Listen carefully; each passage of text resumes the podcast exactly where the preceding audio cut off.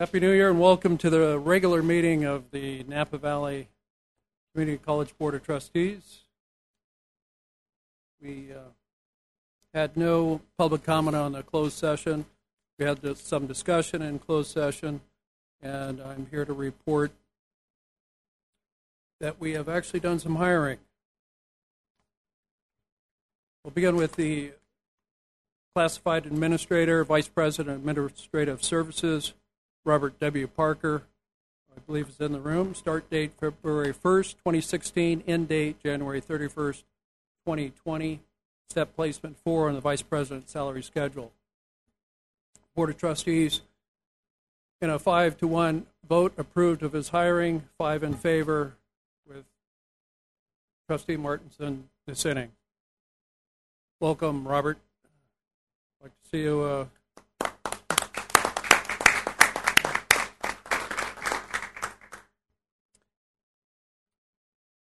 I'd also like to announce the hiring of an associate degree nursing instructor, temporary full time leave replacement. Karen J. Lewis, are you in the room? Well, you have a start date of January 19th, so she's probably already working.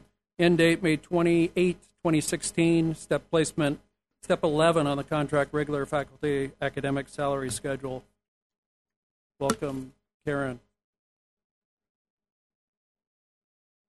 Board of Trustees also approved the hiring of Ronnie Galindo as Campus Service Officer, acronym CSO, for full time employment. Start date February 1st, 2016. Step placement range 16.5. Step B on the classified sca- salary schedule. Are you here, Mr. Galindo? Welcome. Board of Trustees uh, ratified full-time employment for Flor Martin del Campo, Student Services Specialist, EOPS, CARE, CalWorks program. Start date February 1st, 2016. Step placement range 21. Step A on the classified salary schedule. Flor Martin del Campo, are you here this evening? Well, welcome. And this gentleman, I know he's in the room because I just met him. Board of Trustees approved the full-time employment of Alfredo Hernandez, Student Services Specialist, Outreach. Start date February 1st, 2016. Step placement range 21. Step A on the classified salary schedule.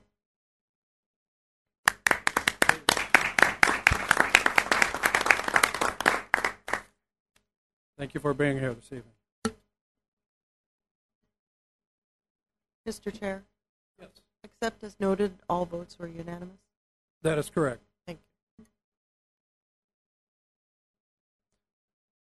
That concludes our announcement of items from closed session. I ask you to please stand for the reciting of the Pledge of Allegiance. Dan DeGardi. Thank you, Mr. Chair. I pledge allegiance to the flag of the United States of America and to the republic for which it stands, one nation, under God, indivisible, with liberty and justice for all.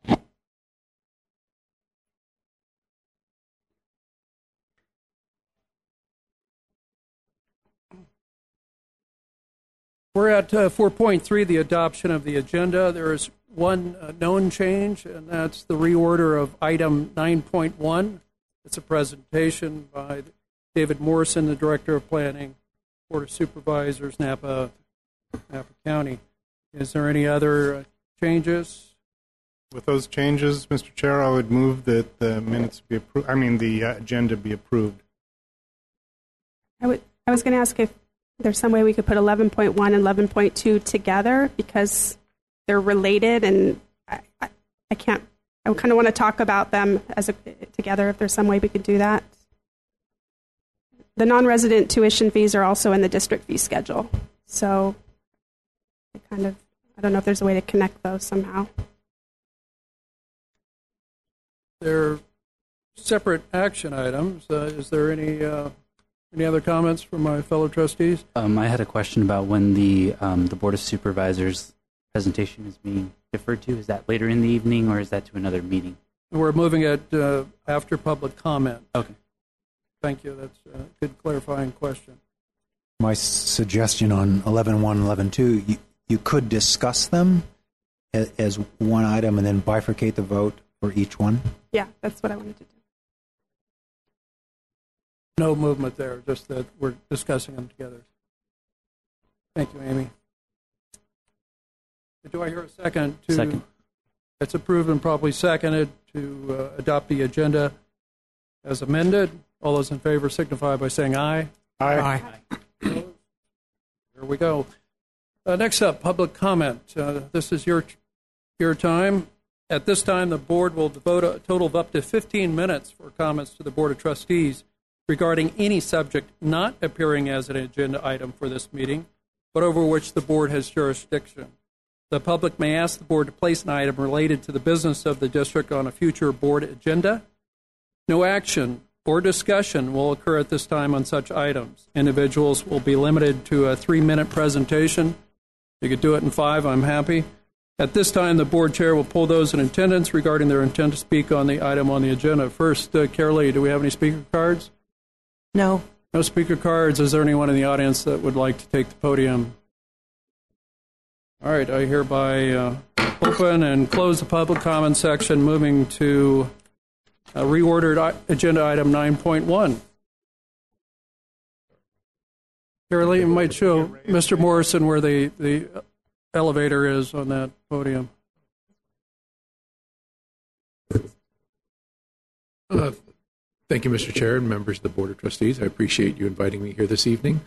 Uh, So the, um, I've been asked to give a fairly brief presentation on uh, just a collection of observations and facts and data about where Napa is going in the future. And to do that, I also have to step back a little bit to show where we've been in the past to be, in order to be able to contrast the two. David, if I, if I may, uh, welcome and, and uh, uh, we're, we're looking very much forward to your presentation here. Could you tell us a little bit of background about yourself? I, Certainly. Um, the uh, so I've been I'm currently the uh, director of planning, building, and environmental resources for uh, the county of Napa. I've been in that position for uh, not quite two years. Um, came here from Yolo County, where I was the planning director for uh, about 19 years, uh, and oversaw a number of projects in in Yolo County. Um, before that, I also uh, spent four years down in Tulare County and another year at Fresno County. So I've been a planner for about 25 years now. Um, born and raised in Fresno. Uh, I've often joked that uh, going from Fresno to Tulare to Yolo to Napa just means I'm making the California agricultural circuit. Um, uh, I didn't intend to uh, to specialize in agricultural planning. I just kind of wound up here. Um, the uh, graduated from Fresno State. Uh, did my undergrad in um, anthropology, economics, and art. Uh, quickly realized that I couldn't get a job in anthropology or economics or anthropology or art, so focused on economics. Uh, briefly uh, attended UC Santa Barbara uh, for doctoral school in economics. Decided I really didn't want to go into academia. No offense intended here. I just wasn't cut out for it. Um, and so went back to Fresno, uh, got my master's degree in planning, and I've gone on since. Um, uh, I've spent about the last eight years uh, doing guest lecturing over at UC Davis uh, for three different professors, usually in issues of uh, land use and planning and agricultural protection. Um, uh, married, have a nine-year-old son who I just found out that um, Napa College is doing a production of Guys and Dolls. My nine-year-old just saw Guys and Dolls for the first time three weeks ago. He's been in a very much a gangster mood. Now I guess I'm going to have to go buy tickets for the performance. Um, so that's that's pretty much it in a nutshell. I don't think I'm interesting enough to continue on beyond that. Um, the uh, so the uh, title for the presentation I chose tonight was "The Ground Beneath Our Feet," and um, for two reasons. One is that obviously, what makes Napa special is its wine, and what makes the wine special is the terroir. And so, the ground beneath our feet is a lot of reasons why we're here. And certainly, as the director of planning, it's a major uh, focus of my efforts in terms of trying to protect agriculture and keep it from being developed and Napa being subsumed into the greater Bay Area metropolitan area. But the other meaning of that is that, as we all clearly found out on August 2014, the ground beneath our feet shifts. It's not solid, it moves. And in the case of Napa County, it's moving much faster than I think some of us may really be uh, ready for or appreciate. So there is a great uh, illustration of this, and some of you may have already seen that. It's been making the rounds lately. And I'm going to have to ask Carolee again where that video. Um, I apologize for this. I'd hoped to embed it, and I'm not technologically capable of that. That was it. Okay. So this is a just to introduce it. This is a news report from uh, Channel Five, San Francisco, in 1972 about Napa. Yeah, some of you I think have already seen it, um, and it uh, is not unlike what we hear today. It'll take about three minutes. I beg your indulgence.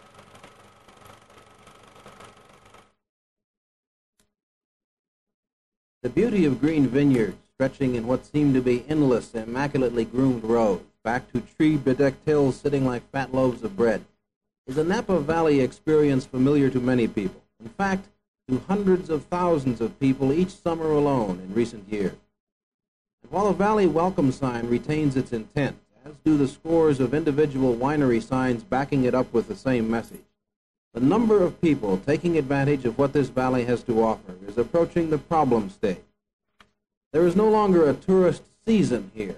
Summer weekends continue as the days of greatest migration to winery and tasting room, but you can now find full parking lots all year round. It presents something of a bittersweet situation to the winery. Visitors are an obvious public relations and to a lesser degree sales value for them. Yet the question remains of whether or not the number of visitors, approaching the half million mark last summer, begin to present a problem instead of a benefit. Well, that has been discussed among the various wineries, and uh, we have not reached any conclusion. It is a fact that whatever controls, as you choose to call them, are instituted must be practiced by all of the wineries in the valley.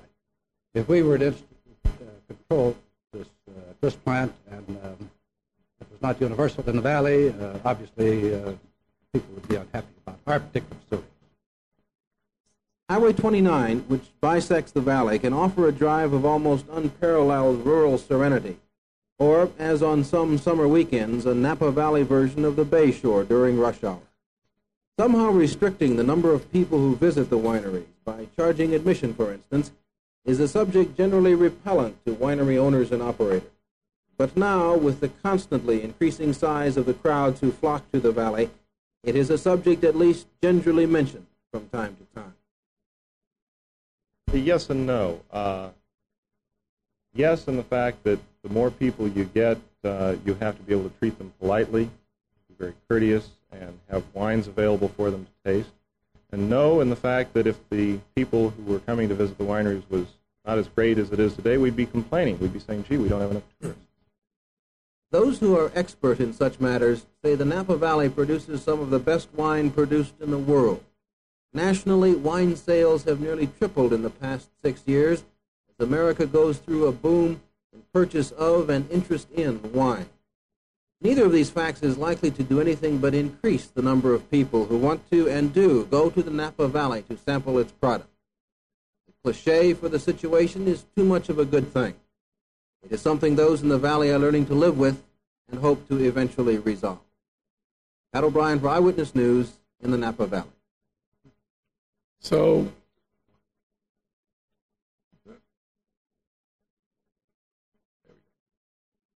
the um, so in 1972 we were looking at half a million visitors and problems that hopefully will get resolved. Well, it's 40 years later, we still haven't resolved the problems. The problems change, the people change, the way we perceive those problems change, but they're always problems. We just um, and, and, that's okay. That's the, that's a sign of a healthy, functioning society. So, in order to talk about the future, the only people who see the future are the ones who step out of the frame. So, we need to step out of the frame of what we're usually talking about. So, I'm going to talk about things you may not have paid as much attention to. Let's start with demographics.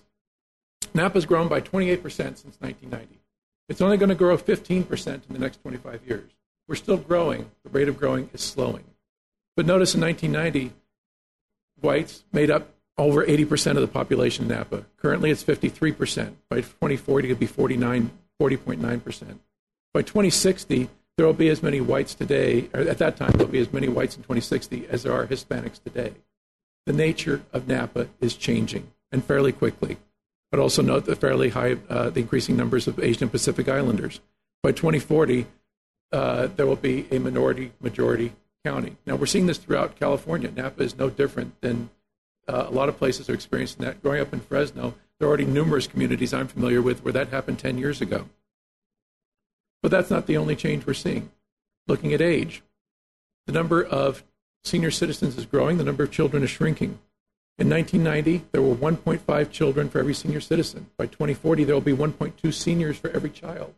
There will be no more demand for hospices, for senior care facilities, than there will be for daycare in elementary schools. That's a fundamental shift in how we think about. For a college, as you notice, the ages for uh, people between 5 and 17 goes down from 16.6 to 15.8 to 14.6. By 2060, it'll be about 13%. You're, the, the traditional college student coming in out of high school that population is going to continue to shrink as a, as a potential customer base, while the number of seniors is going to continue to, uh, going to, continue to incrementally grow. Again, who we are, who we've been, we've added 30,000 people since 1990. 10,000 of those are people who weren't born in the United States. Not a good thing or a bad thing. In fact, I welcome the kind of interesting perspective and diversity that people like that bring. But it is acknowledgement of that Napa who Napa was in 1990 is not who we are today and is not who we're going to be in the next 20 years. This isn't to uh, pick winners and losers or call good or bad people. It's just to say this is what's happening. The question is, how do we fix it? How do we how do we deal with it? How do we address it? Over the last 25 years, we've added 30,000 new people to Napa. Everybody complains about traffic. You think 30,000 new residents may have possibly contributed to traffic? We've added 26,000 homes. 21,000 jobs, 800,000 more tourists. You know, again, that 1972 thing, up to a half million people coming through Napa. This is a problem. Is it ever going to be fixed? We're at 3.3 million.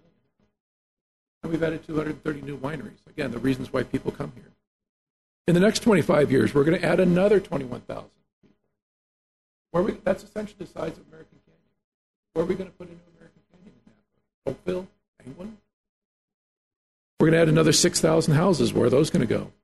19,000 jobs, 12,000 new cars, and 150 new wineries. So that's going to create pressures on water availability, farmland protection, traffic, housing, climate change, and habitat preservation. Those are significant issues that the county and the residents in general need to face and deal with.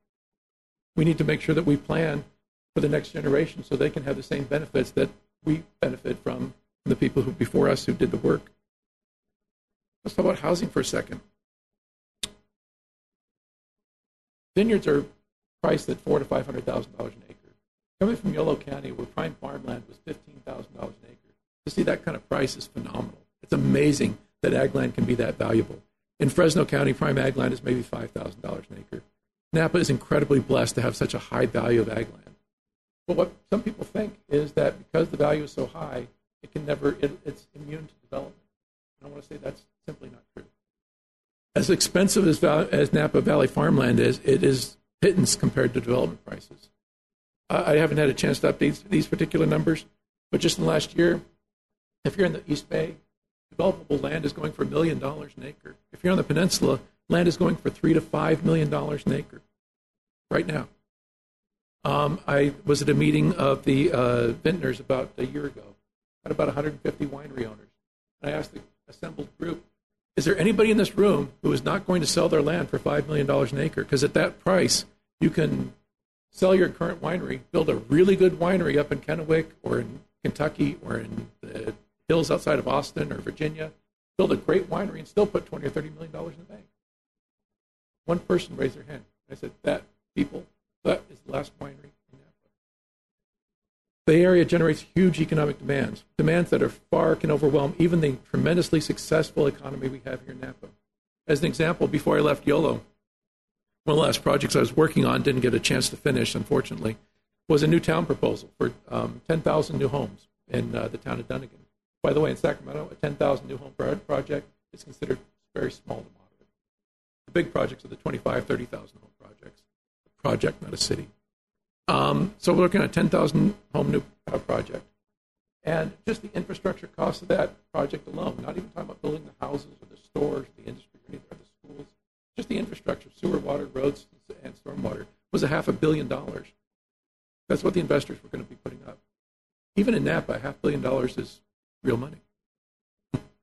By Bay Area standards, Napa is affordable. This is painful for me. Um, I sold my house in West Sacramento for $228,000 at a loss, and then turned around and had to buy a house here for $500,000. Being an equity refugee from the Bay Area, where you can cash out and then go into the Lodi and Merced and buy a big house and put money in the bank, is great. Swimming the other way as a salmon is very, very painful. And yet, Napa is cheap. Average price, this is right out of November from uh, two months ago. Average, the median price in Napa is about a little under $700,000. Huge anywhere else in the country outside of New York City. But in the Bay Area, it's half of what the price is in San Francisco or San Mateo. If you're coming from the peninsula, you're going, wow, Napa's really affordable. In fact, I was talking to a, a winery owner who was coming here from Fremont, Union City. And we were sitting there, and he's talking about the new winery he's going to build, the new house he and his uh, fiancee are building. And he's saying, you know, I really love Napa. It's so beautiful. We really like the quality of life. And I don't understand why more people don't move here. It's so cheap. Um, so while many of us struggle to deal with the price of housing here, in the other nine counties, they look at this as an opportunity, not as a barrier. We have enough homes for our employees. For in planning standards, you generally want 1.5 jobs for every home. Uh, not all wives work, not all spouses work. Many of them do. So if you have enough, if you have one point jobs for every house in a community, generally you're assumed to have a jobs housing balance where people can live and work in the same community. We have enough homes. Again, these numbers are right out of uh, this past year. Uh, American Canyon's already at 1.6. Everybody else is between 1 and 1.3. Uh, now, remember, the jobs are being taken from the point of November, which is a fairly low employment season. Uh, if you'd taken these same numbers during summer, during the height of the winery season, harvest, and, and wine tasting, we'd be pretty much at 1.5 across the board. So we have enough jobs for the people who live in, who already work here in Napa, but they can't afford them. The median income is five figures. The needed the income you need to buy a house here in Napa is six figures. That's a problem. We have houses, but, but nobody can. The, but the jobs and the wages that we have can't afford the houses we have, which is why so many people commute in. About thirty percent of our traffic are people commuting in because they can't afford to live here. In addition, because we are a tourist destination, because of the tremendously successful quality of life we have, a number of people like living here part time. So if we have a very expensive housing and we have um, high demand for housing, why do we have such high vacancy rates? Because they're not really vacant. What they are is they're, they're homes that people own, but they're not their primary residence. They're second residences or their vacation homes. So these are roughly 6,000 units that aren't available to families who live here and work here because they're just only occupied six weeks a year. That's fine. Nothing illegal or immoral or unethical about that. But it does, we have a very limited housing stock. Nobody's talking about building vast tracts of new housing in Napa, and that limited stock, we're taking a big chunk of it for people who aren't here all the time. Let me take a second on, to talk about that. There's been a lot of discussion and debate about Airbnb. As a planner, um, the issue with that is it's erosive to communities. Um, if you're in a neighborhood where half the people, half the homes there are being rented out for a night or are vacation homes, there's not neighbors to talk to. There's not anybody watching your house if you're not there on vacation. There's not kids for your kids to play with. The streets are empty. You're losing the community from within. As that happens, as that increases, you start losing local businesses. The, lo- the, the, uh, the person who does uh, haircutting can't stay in business because there aren't people who come and be customers. The local hardware store runs out. You start losing local businesses because people don't live in the community anymore, except on a part time basis. This is a real issue and one that a lot of, uh, especially coastal counties across the state, are struggling to deal with right now. Over the next 25 years, we need to add 6,000 houses, which conveniently is what we have in terms of vacancy right now. But we can't just go around confiscating people's vacation homes and turn them over to working families. So where do we put? Yeah, I know some people are laughing, going, "Why not?" Um, the uh, where do we put all these houses? Uh, nobody, none, none of the cities are actually looking at growing. I mean, American Canyon has Watson Ranch. But after Watson Ranch, there isn't a lot more proposed. Where do we put the homes? Let me move on to tourism, and I'm going to bring all this back, tie it up, hopefully, um, make it coherent. For the last 25 years, Napa County's used the WDO, the Winery Definition Ordinance, and has provided a very stable tripod. The county needs agriculture to keep farming profitable, profitable enough to keep Napa from becoming part of the Bay Area. We don't want to be Walnut Grove or Dublin or Pleasanton, all very nice communities, but that's not what Napa wants to be.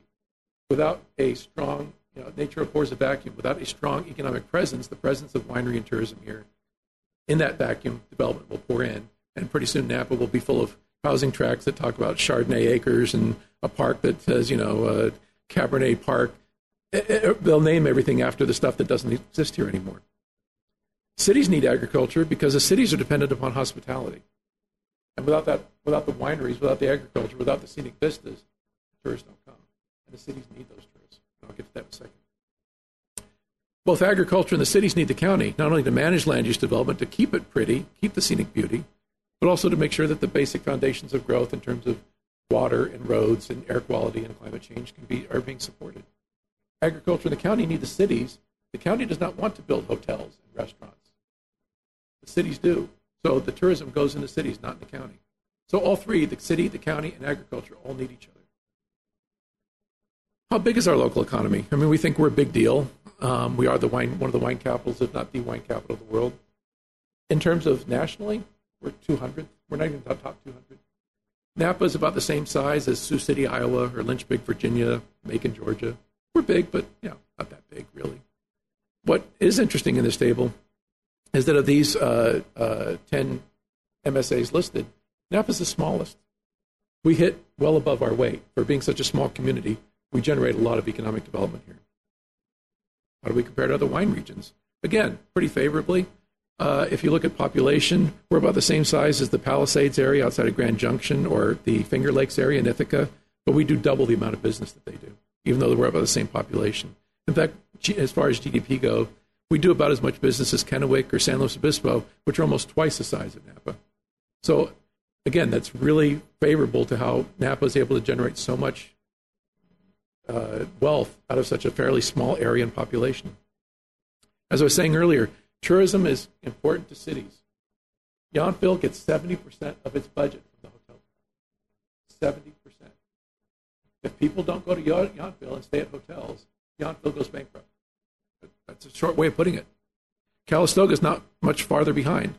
Half of Calistoga's revenue, half of what pays for the police and the parks and the accountants and the, everything else is coming from the hotel tax. Napa isn't as dependent, but the city of Napa gets about a quarter of its money from hotel tax. St. Helena and American Canyon get very little, although St. Helena is currently looking at building several hotels in order to increase the revenue because they need the, they need the money. So hotel tax is very important to cities. On the ranking, that's within the entire state. The city of Napa, in terms of the $15.2 million they got in 2014, that was the 19th highest in the state. I'm talking about comparing it with Anaheim San Francisco and Monterey and Santa Barbara. Napa is number 19 in the state of California. It's less important to the county. The county gets about 2% of its revenue from transient occupancy tax, hotel tax. We have several hotels. Part of that is it's a little misleading because counties have such an overly inflated budget because we get all this money transferred down to us from the state for corrections and unemployment and job training and health care. And so it, it is a little misleading, but generally it's a, not as big a deal for the county. Uh, on the table on the right, again, notice that this is hotel tax just within the unincorporated area. Napa's sixth in the state, right behind Sonoma and Mariposa. Of course, Mariposa is getting most of theirs from Yosemite. Um, if you look at the entire TOT, both the county and the cities together, Napa's 10th largest. Again, we get about as much hotel tax as Alameda or Monterey or you know, San Mateo, a lot bigger counties than us. So again, Napa is an important player.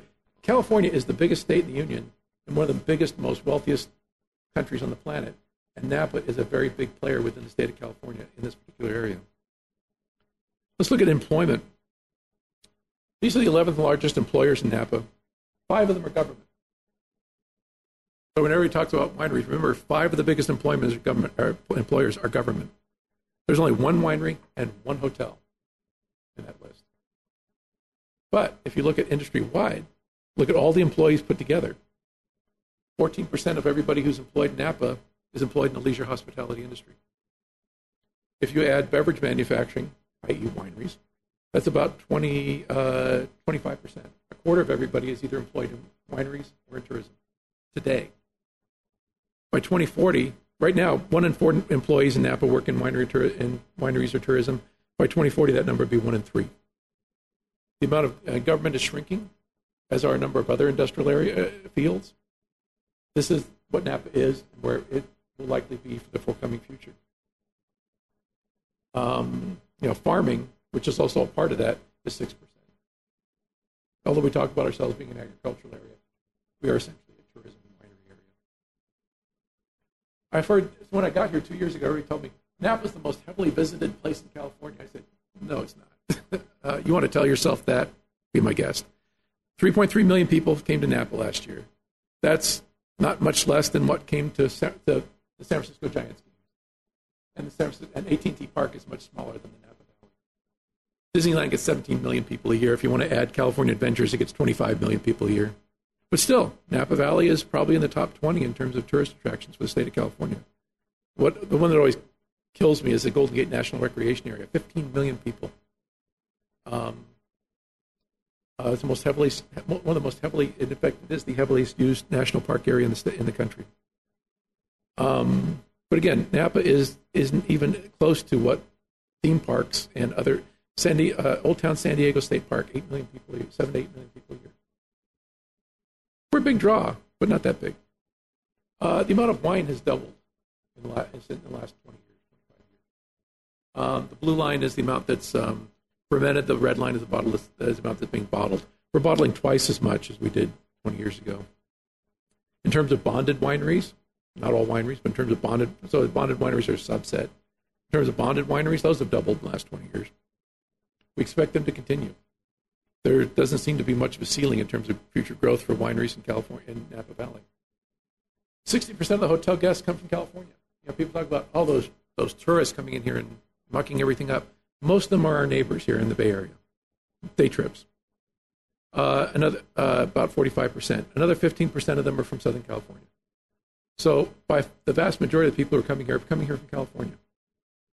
We have in Napa Valley, again, cities and counties together, we have 150 hotels, 5,000 rooms, another 2,000 rooms are being planned. What do you think the growth industry is? The occupancy rate for those are 80%. My mother worked in the hotel industry briefly for a while, trying to support us. Um, most hotels would kill to have an 80% rate during the good season. Napa averages 80% all year long in terms of occupancy rates. And just the hotels uh, stays themselves generated $1.2 billion in 2014. We talk about winery, we talk about farms. A billion dollars, again, is not small change. The wine industry is changing. Notice I used a generic wine bottle. I'm not going to favor any particular brand here. Um, direct to consumer, where you don't go through Bevmo and Costco and Safeway. You sell the wine directly to the to the customer, which we're all familiar with with Amazon and and Etsy and and uh, Maker and eBay. We do all this. We do this all the time anymore. Twenty years ago, it was unheard of. Now, direct to consumer is increasingly the way it is. Two billion dollars last year. One billion dollars of that just came from Napa. Half of all the wine shipped in the United States. And, and last year, that accounted for a billion dollars in sales. Most of that is coming from relatively small wineries. Most of that is being shipped to California, again, our neighbors. So if you look at wine by volume in terms of number of bottles, Napa is 32% of that. By value, it's 50% because of the high price of Napa, wines. So Napa ships as much as the entire re- as the rest of the entire country combined. And most of the bottle, most of what's being shipped is thirty dollars a bottle. We always talk about the hundred, two hundred, three hundred dollar bottles of wine. Most of what's being shipped is thirty dollars and under. Move on to traffic. Not a lot on this because the data is still not as developed as I'd like it to be. Over half the traffic, everybody complains about traffic. Oh, it took me 45 minutes to get from Calistoga down to Napa. The uh, Silverado Trail is all clogged up. Jameson Ranch is a mess. Half of all the traffic in Napa is us. You, me, and the other people in this room, going to work, going to taking our kids to school, going to the doctor, picking some stuff, buying groceries. It's us. And again, we've added 30,000 people in the last 20 years. Of course, it's us. About 10% of the traffic is people who don't live or work here in Napa. They live in Sonoma and work in Solano, or live in Solano and work in Sonoma. They're just passing, they're just cutting through Napa.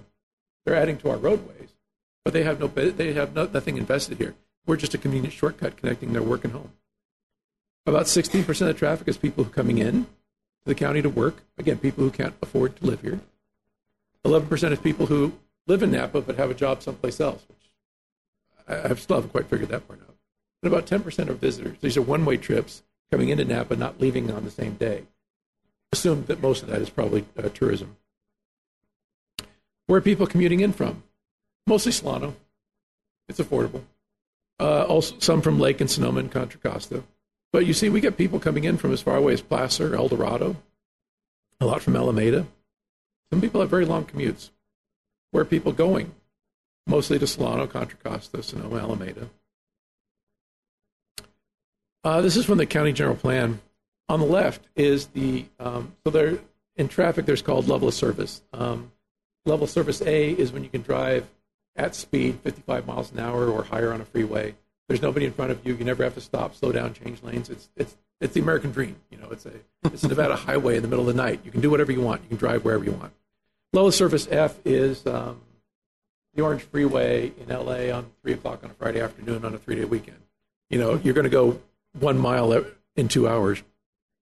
So the red areas are levels of service ERF, congestion. On the left is where Napa was in 2005. We're already at that level in several road segments. On the right is where Napa is going to be in 2030. Not a whole lot really we can do about it, to be honest with you. We build another road, although numerous studies have shown you just build capacity, it fills up within about a year. Um, we're looking at trying to see how we manage the traffic. But as long as Napa continues to grow, as long as we continue to have kids and the kids want to move here, as long as people continue to move here, as long as people continue to work here, we're going to continue to grow. As long as we continue to grow, bottom line is traffic is going to get worse. We can look at paratransit. We can look at possible commuting with the wine train and doing other types of more creative ways of dealing of how we deal with traffic. But it's just going to continue to get worse, just like it does everywhere else in California. There is no magic wand here, folks. So 25 years ago, the winery definition ordinance was adopted. It may seem like a long time ago. George Bush was president. The Dow Jones was at 2,700. Of course, if it keeps up, it might be back at 2,700 any day now. Gold was $400 an ounce. It's currently 1,100. There was a United, there was a USSR. There was an East Germany. Seems like a long time, but some of you, I know, this is all new because you born yet. Nelson Mandela was still in prison. This is my favorite. The World Wide Web was in beta testing. There was no internet. It was still DARPA. The top movie was Home Alone. The Oakland A's were in the World Series. Joe Montana was in the Super Bowl. Grapes were selling for $1,600 a ton. 2040 is as far in the future as 1990 was in the past. If you remember 1990, you can envision 2040.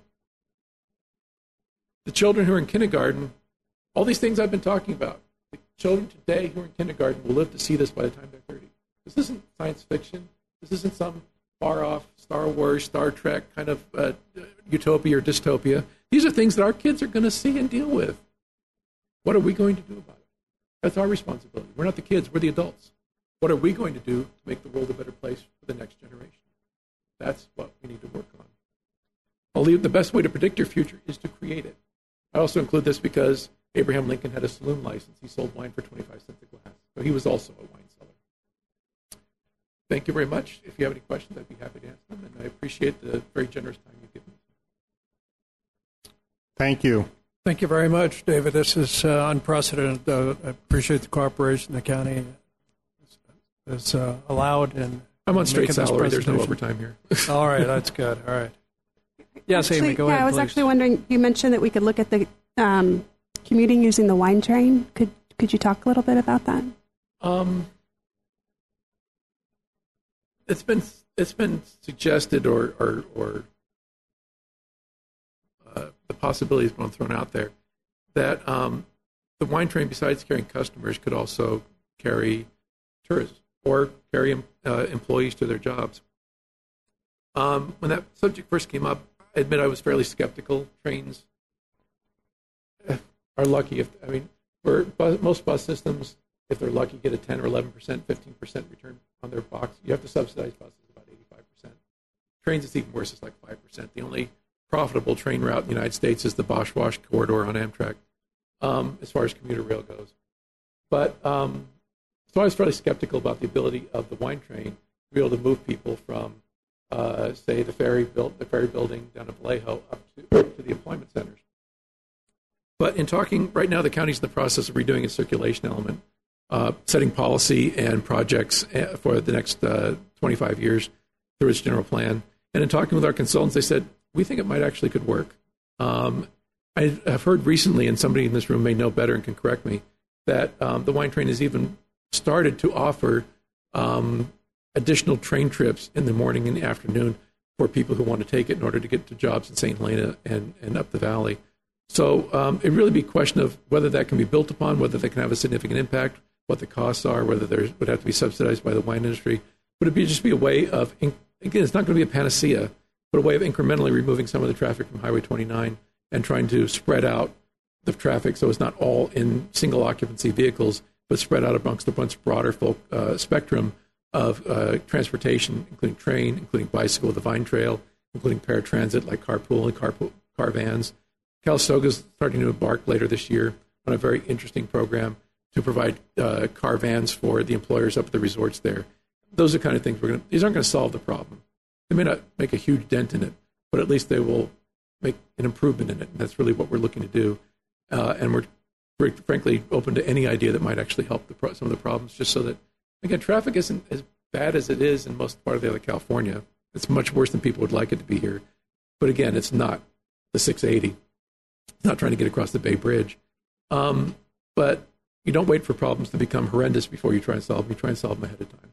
And so that's really what we're looking at doing. And the wine train may prove to be a, a, a valuable component of that overall piece of the puzzle. As David, as as projects push forward here in, in Napa, the incorporated and unincorporated the county areas, they, they seem to be up against that, that ceiling of three to five stories.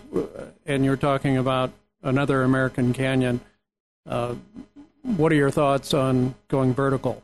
And if I may continue, as as uh, uh, having benefited by travel throughout the world as far as wine country and, and so on and so forth, agriculture is uh, most other parts of the world, particularly Europe, is, is concentrated, and uh, then most of the people live in the cities, and you see wide. Uh, th- this isn't country to certainly to you from Tulare County or anywhere else. It's it's uh, it's something else. it, it is something else. It's a, it's a good observation. Um, well, it's still at least it, it is it is agriculture. It's just a very specialized type of agriculture. Um, the um, uh, I think that uh, certainly is the way that California is going. Um, for the past several years, um, the governor's office of planning uh, has been working on extensively uh, rewriting CEQA, uh, the, especially the checklist and other um, thresholds, general plan guidelines. Um, this is there's a there's a significant movement at the state level to push very hard for what's called smart growth, which is um, high density development along transit corridors, linking jobs and housing to get people out of their cars.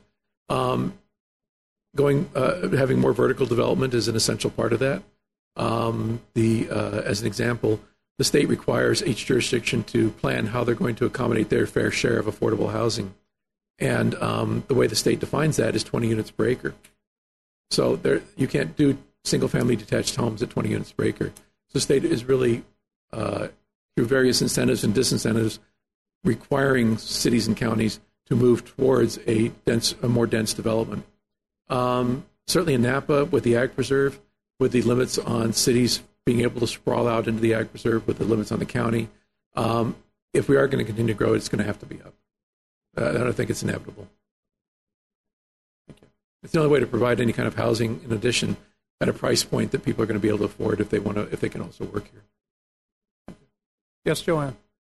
I, I'm sure you're aware the the group that was uh, promoting light rail several years back. You've probably seen those studies. Your consultants are working with that in terms of your updating of the uh, uh, your circulation element. Um, you know, it, it, of course, again, it goes back to it took us 30 years to widen Jameson Canyon uh, because of the fear, the fear of uh, you know the fear of growth, and um, as you're probably also aware, there's a group of of uh, all aspects of housing development, from realtors to developers, to look trying to look at all the available land that potentially could be used. And then in this morning's Chronicle, this village that that Sonoma is uh, is recreating based on the one in in uh, Oregon, the tiny the tiny home uh, concept. I actually saw a tiny home built on a trailer on Coombs Street, and uh, according to regulation, uh, you know they can move that thing every three days, and somebody can you know, can live out of it. So the, some of these concepts that seem pretty wild based on you know how we've uh, how we've grown, but I think that the other the other que- question I had is the related to the winery ordinance. Is that packaged uh, with? Uh, I mean, you've shown the additional wineries that are going to be that'll grow over the next uh, 20 years or so. You feel like that that's where it needs to be, or is that again the where it needs to be for right now? We've been working with um, the public and, and industry and other and the cities and other groups on uh, taking a hard look at the winery definition ordinance and seeing where it needs to be, um, if it needs to be improved, and if so, in what way. That's been going on for nearly a year now. Uh, the county formed its Agricultural Protection Advisory Committee last March. Um, the advisory committee completed its work in September, uh, forwarded their planning their recommendations to the Planning Commission, who forwarded those recommendations to the board in November, and the board discussed them both this December and January. That's still a very uh, ongoing discussion. Uh, I think that it there will be some uh, uh, relatively minor but significant reforms coming out of that that uh, will set the pace, will set the stage for future wineries. Um, future wineries provide a really important um, uh, dynamism and innovation for the wine industry. It's really easy for any industry to get calcified. Um, global market is changing so rapidly, and um, it needs that competition from the bottom to uh, keep it on its toes and fresh, and not to get uh, uh, because Napa. There, there are a dozen wine regions around the planet that would kill to be Napa, and are trying to do that right now. And so the industry has to main, has to, it needs the competition in order to keep its competitive edge, and new wineries entering in is the way of doing that. So I think it's healthy to have new new wineries come in. Um, there are concerns about the impacts of those, and I think that we are, I think we will have some additional uh, guidelines and regulations by the end of the year to help address some of that. Tiny houses. Uh, two three years ago, I talked to a, a large developer of tiny houses down in Lodi about that it's interesting because they're not really houses; they're technically recreational vehicles um, under under state code. Um, I think there's a tremendous uh, potential for those. Uh, my best friend is looking at moving into one. He and his wife, um, and uh, I'll be interested to see whether the reality actually meets the potential. But I think it could be a really useful tool for a lot of communities, especially with regards to homeless populations. Um, as far as the light rail, um, if there is, it's probably going to be something like it's going to be the wine train or something equivalent to, the, to that. Um, again, my own skepticism, having lived and set in the Sacramento area for 20 years, uh, a new uh, each new mile of light rail is 10 million dollars, um, and that's just the construction cost. That's not even operational. Sacramento's been for the last 20 years has been wanting to build an extension of its light rail system out to the airport, and it's just such a massive undertaking and cost that it that um, light rail is one of those ideas that really sounds great, but the economic realities of it just aren't there yet. If we were at European densities, as as Mr. Baldini implied, we'd have a much better go of it because the United States is still relatively not very concentrated. It's just really hard to make the economics work without significant public investment. But there's also costs and consequences of that. Having spent most of my life in the Central Valley up until two years ago when I came here, um, frankly, the idea of the bullet train scares the hell out of me um, because and we're painfully aware of that. if you can go from Fresno to LA in an hour, all you're doing is now making Fresno Santa Clarita. And, Fres- and the farmland, some of the best farmland in the world, is going to get paved over very, very fast. Uh, because everybody's going to be, it just opens up a new opportunity for commute for, for suburbs. Um, it expands the area out, the suburb area out for the major metropolitan areas in San Francisco and Fresno, and um, it's just going to put much more development pressure on the area that produces most of the food for the rest of the United States. And that's not grain or, or meat, and uh, so um, you know I have a lot of concerns about the about the uh, high speed rail because development does follow transportation corridors. Absolutely. Thank you.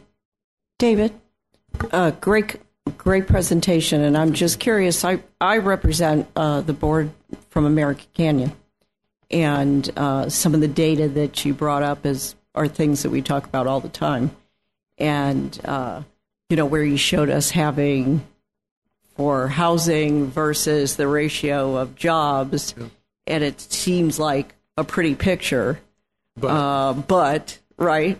So when you're talking about those, you know, those wages that are being paid, you're talking about some of the housing issues, uh, just the various uh, data. You know, some of the data that you presented based on growth and and some actual figures.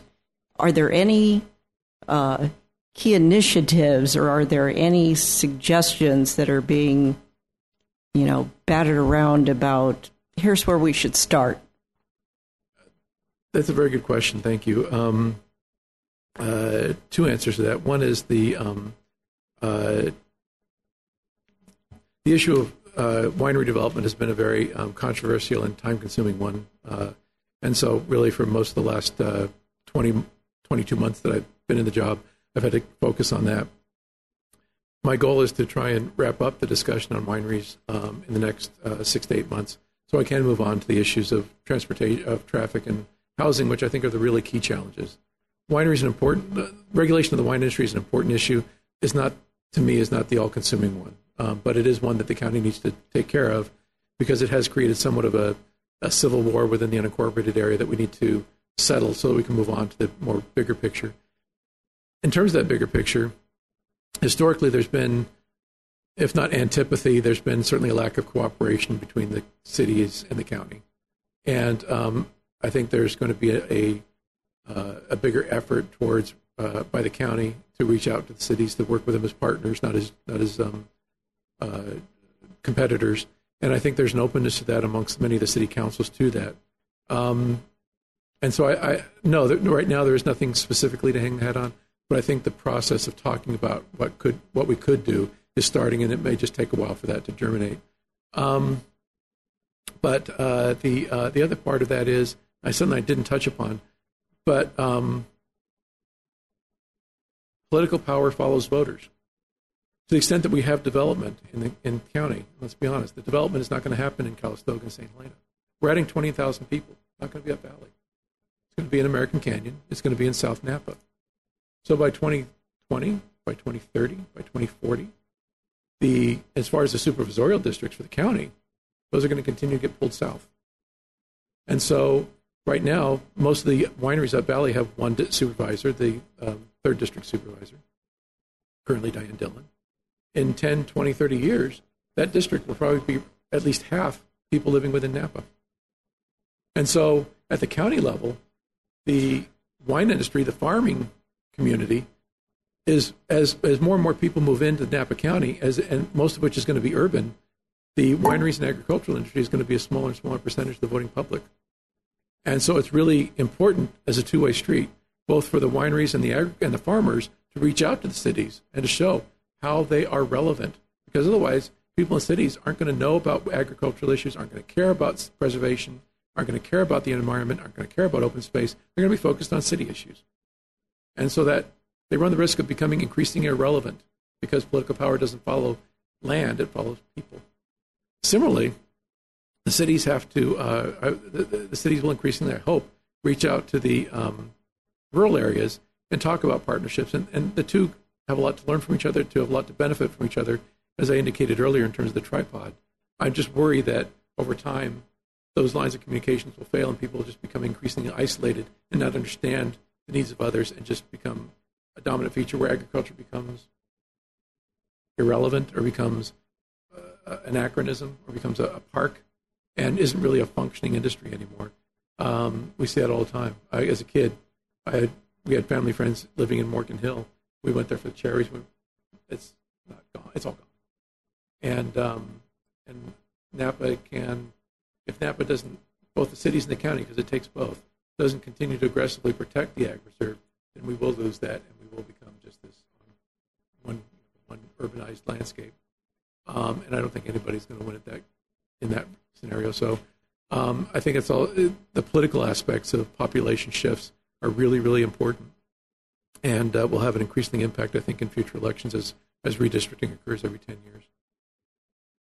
So I think I think the cities and county need each other. I don't think they have needed each other in the past, or they've not recognized that. But I think that most places around the country and the world are organizing along regional boundaries. The world, the globalization, the globalized economy has gotten so big that an individual city or county is too small now to matter. So Napa, the Napa region, including the cities, to some extent, including Solanos and, and Sonoma, who are providing us our workers, is competing against the region of Bordeaux, the region of Santiago in Chile, the region of Rioja in Spain. Not cities competing against cities. You know, the, the, the 1980s mentality of you know, Pittsburgh's going to steal this one employer from Atlanta, and that you know, cities poaching from each other for jobs is now regional. It's been regionalized. That's why groups like ABAG uh, and, and SACOG and um, uh, uh, SCAG down in Southern California regions are, are integrating economically because we're just on a bigger scale with global economies. And Napa can't no longer can no longer afford to be um, isolationist, and it can no longer afford to be uh, independent parts not working. We have to work together, or we will be um, outcompeted by other areas. So I think that that discussion and that dialogue is, is really, really critical, and I hope that in the next year we're going to see a lot more of it. Mr. Morrison, I think the college has a can play an important role in that. The college is just as much of a player in that as the cities and county. I'm sorry, uh, uh, Mr. Morrison, I had a question um, regarding the the change in the age population. So, uh, as projected, the younger younger populations decreasing and the older populations increasing in the valley. And I was wondering what the projections look like, if there are any, for the income distribution among those workers and what that would look like in an ever increasingly integrated Bay Area, seeing this since we're one of the cheaper uh, parts of the Bay Area, you know, we might see an increase in tech workers or I haven't seen any projections on income. Uh, I think it'd be pretty speculative to do so. Um, I have seen some coming out of the state, but it, it's not terribly illuminating.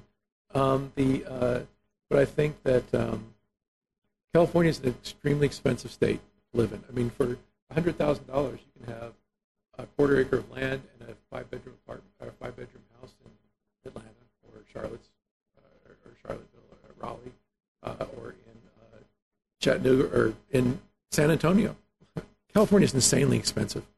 Um, increase. It also has an increasingly large immigration population, and I'm concerned statewide. This is just me on my soapbox. None of this is necessarily indicative of a position held by the county. I want to make that disclaimer. Increasingly, California is becoming a, a two-tier society. There's there's the haves and the have-nots, and the middle class is rapidly dwindling. I suspect Napa. That's almost Napa is almost an exaggerated form of that to some extent, um, and I suspect that's just going to increase in the future. Um, uh, and I and I think that that's certainly where the the board has been focusing its policy. Affordable housing is a very important issue for the board. We already have a program now that helps uh, county employees get into to buy houses here. If you're if you're, you're a first time home buyer and you work for Napa County and you want to live in Napa, we will um, loan you the the down payment and then get that taken out of the equity on the back end in order to help provide local housing for staff. Um, there are income limits. I didn't qualify for that, unfortunately. Um, and when, we talk about building new affordable housing, the board really is not focused so much on the very low income or low income housing, which is what traditionally is thought of in urban areas. They're really looking at med- uh, around median income housing because what the board is concerned about is, of course, we're concerned about poor people and, and some of the challenges they face in trying to live in Napa. But the board is increasingly focused and concerned about the ability of teachers and policemen and um, nurses to be able to live and work in Napa because even they're getting priced out. And so, really, the board's efforts are focused on trying to save middle class and trying to keep it here to the extent possible. Um, I also had a question. Um, it jumped out at me because I'm Hispanic, um, but uh, it's actually not surprising that the Hispanic population is increasing so uh, largely in the county. But um, I was wondering if there's any idea or what the board has in the in the needs that that population need or the, needs of the population and what kind of opportunities that would create for the for the county. And on top of that, there's also the projection that even though we're having an increasing Hispanic population, um, we also have a decrease in the birth uh, the birth rates or the from that same population. And if you had any idea why that. Well, as as as, as migrant populations, regardless of origin or nationality, uh, uh, adapt to America, um, birth rates tend to drop, um, and so uh, we see that across the board. Um, partly because of the expense; it's costs a lot more to have a large family, um, and uh, partly because there's more opportunities. Um, the uh, um, so uh, that isn't necessarily contradictory for me. I, you see that in in uh, families from China, families from Vietnam, families from El Salvador, Brazil, whatever. It's pretty uniform. Um, the um, uh, in terms of uh, what challenges or opportunities, I guess that's partly for you all. I, I don't know Napa Valley College's um, strengths and weaknesses. I don't know what your dreams and desires are for the future. What I'm doing is presenting information so that you can in, in absorb that and figure out how the college is going to adapt to this changing landscape. Um, and uh, you know, the uh, like I said, uh, the people who are going to be coming to college aren't probably aren't going to be like the people who are here now. And how is the college going to serve them, and also how are they going to attract them? Uh, and uh, uh, I don't presume to give you advice that I'm not an educational consultant, but I'm just trying. All I'm doing is trying to just describe some very broad parameters of what the future may look like. But I think that's really the work of uh, the board of trustees to deal with. Thank you, Mr. Morris. Any other questions Thank you very much, sir. Thank you very much. I, we all appreciate appreciate, your kind your, attention. your uh, presentation. A lot of food for thought. I think there's somebody running off that you came with, or uh, Michelle, was that come back Michelle? here. I was hoping to sneak out. Oh, no, Mich- no, uh, Michelle's just here to keep me on the straight There and narrow. is. Michelle's make sure I, I stay on the straight and narrow and don't wander too far afield. executive director of the Napa Wine Growers. Would you like to say anything about it? You all Right. heard that. I'm going to Yes, I want yes, that memorialized. that, yes. You're all witnesses. In the coming months, she may regret that statement. Um, Thank you. uh, you've been a very welcoming uh, group. I appreciate it very much. And, and if, if there's anything that uh, I can, uh, uh, any services I can provide in the future, please let me know. And and, and likewise, uh, it's not about me, but the, my background's in uh, heavy rail uh, as well as the wine business. So I'll, I'll send you an email. Thank you. Have a good week.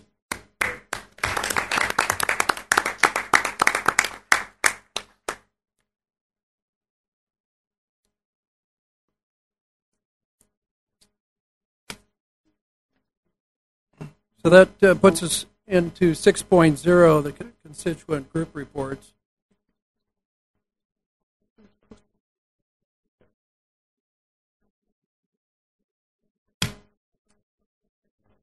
That's going to begin with the Academic Senate report.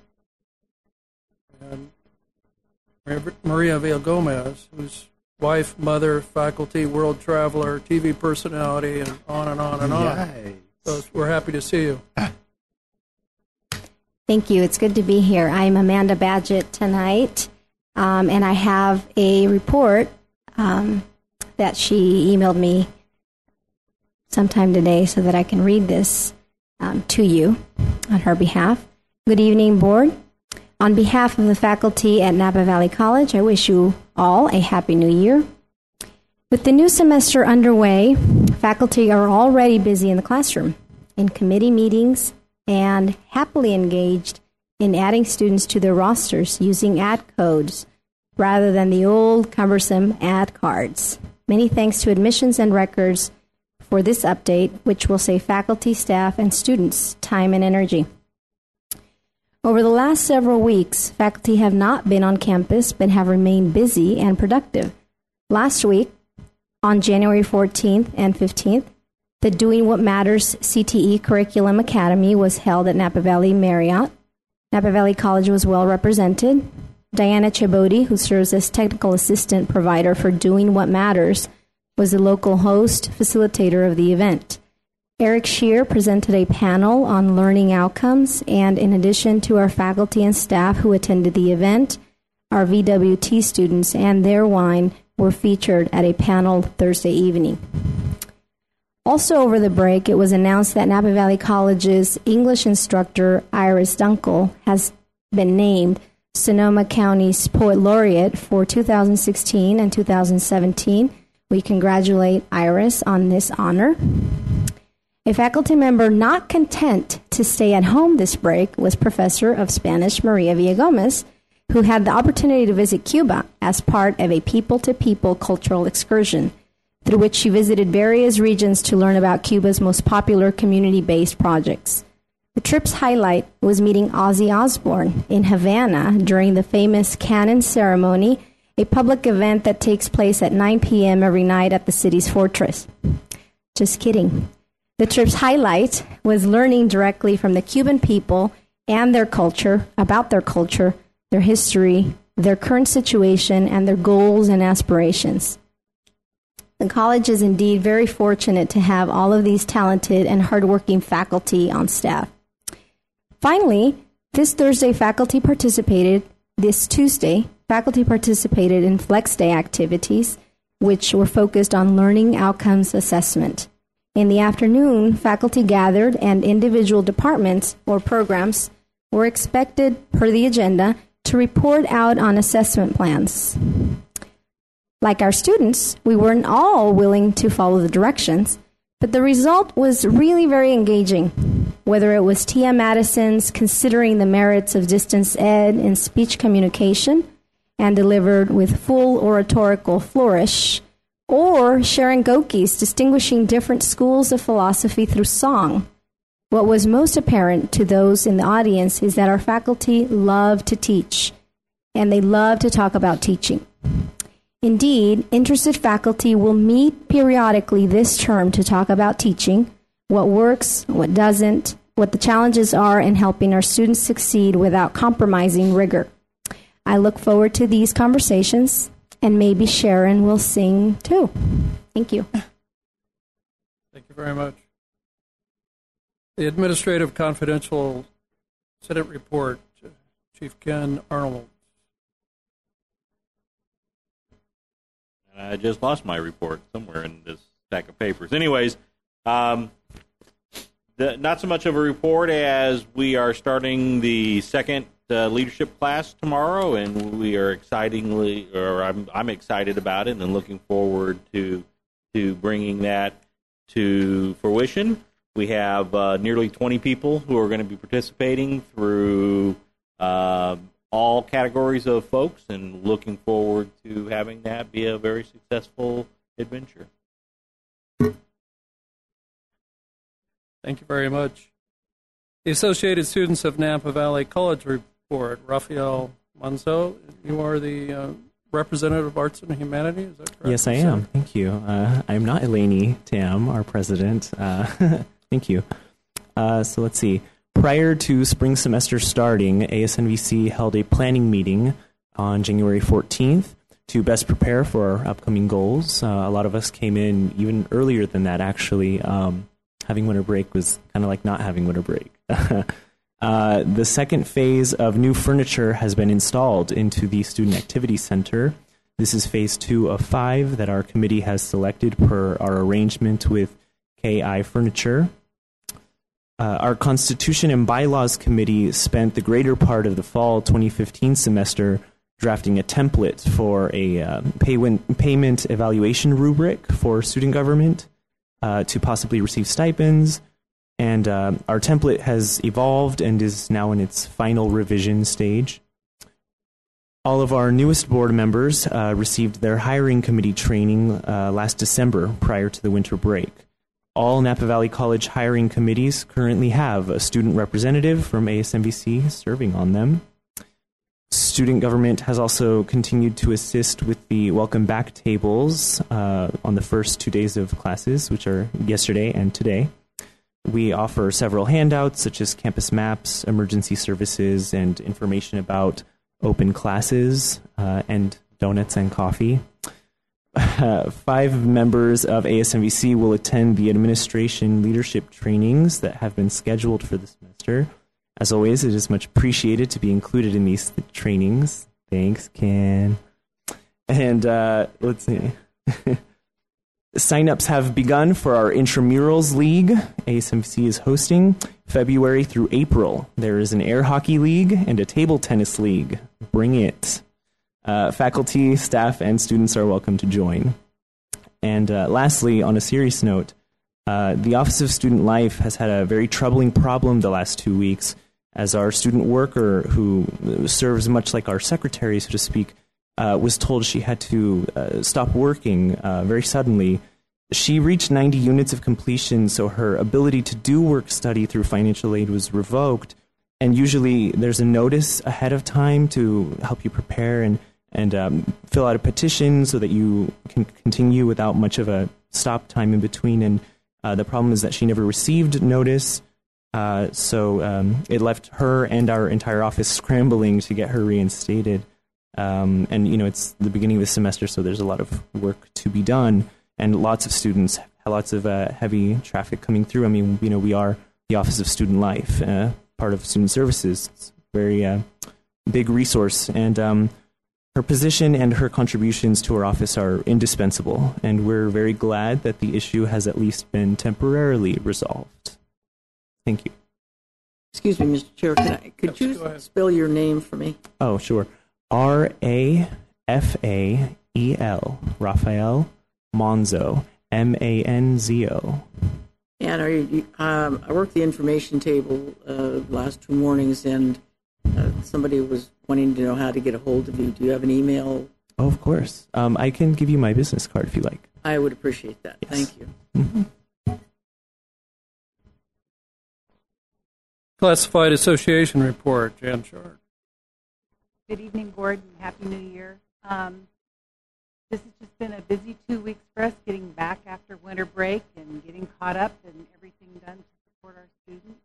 And um, we have some things we're working on with the union. Um, the Supreme Court, you probably heard, heard the Friedrichs case, which is basically to abolish unions or have fee payers. So we are diligently working on that to try to stop that um, from happening. And we're also um, starting this Saturday. Many of us are going to a training on the fight for 15 for education, so we can help uplift wages and um, benefits for those who are in the K through 12 systems who make maybe seven, eight dollars an hour and only work a couple hours a day. Thank you very much. Classified Senate report, Christopher Farmer. Hello, board. Um, let's talk a little bit about science and STEM. Uh, if there there is one group on campus, you know, looking towards the future, is a great presentation that has continued to grow even as enrollments have declined. Sorry, I'm putting a little bit of research analyst hat on here, and that is our STEM field, particularly chemistry, physics, and engineering. We have more students moving into that, particularly uh, our Hispanic students which their increase in the STEM fields has outpaced their increase within the school as a whole. Um, and I want to highlight one particular program that helps support STEM students, and that's MESA. I hope all of you are familiar with MESA. That's the Math, Engineering, and Science program. They're down in the dungeon underneath 1800. And if there is a beating heart of the MESA program, it would be Mr. Rene Rubio, who is our Employee of the Month for January. He is a specialist down there.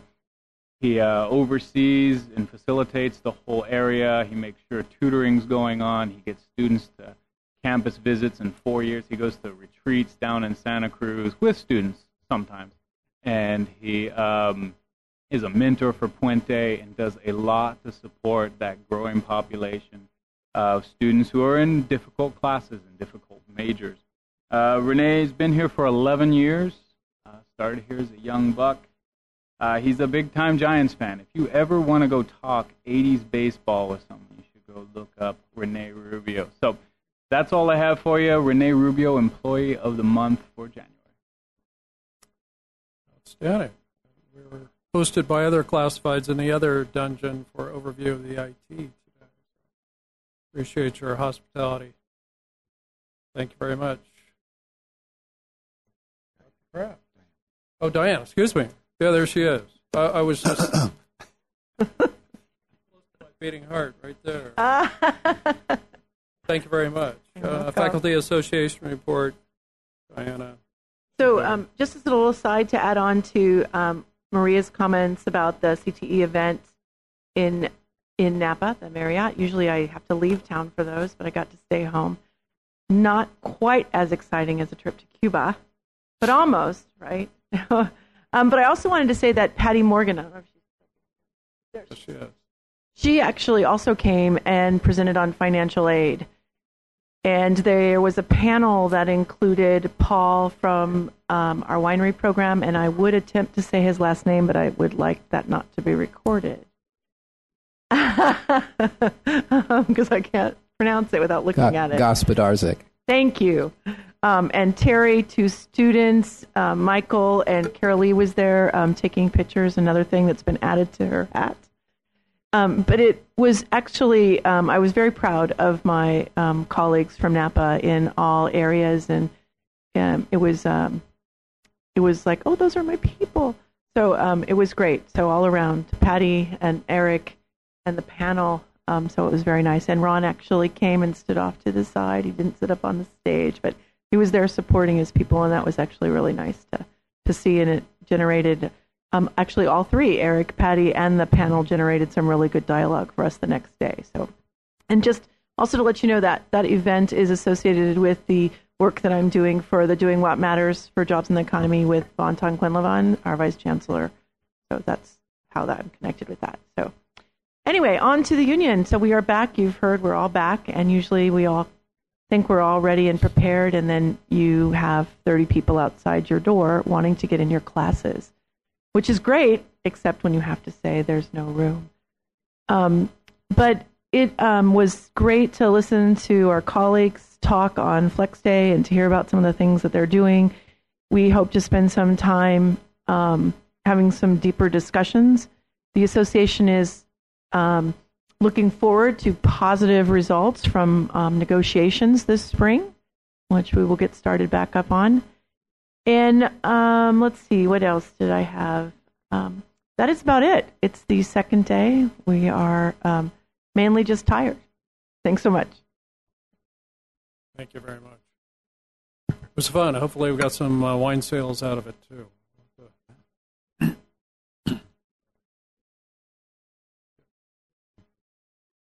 Yes, sir. Okay. Well, thank you. Thank you. Thank you. Um, the president superintendent's report has four or five parts to it, and, I, and Bill's been very patient back there. So I think, Bill, if you're okay, would you? Oh, can I just advance your report so you can do it now, or you know, weigh in? Yeah, great. And then I'll come back to mine.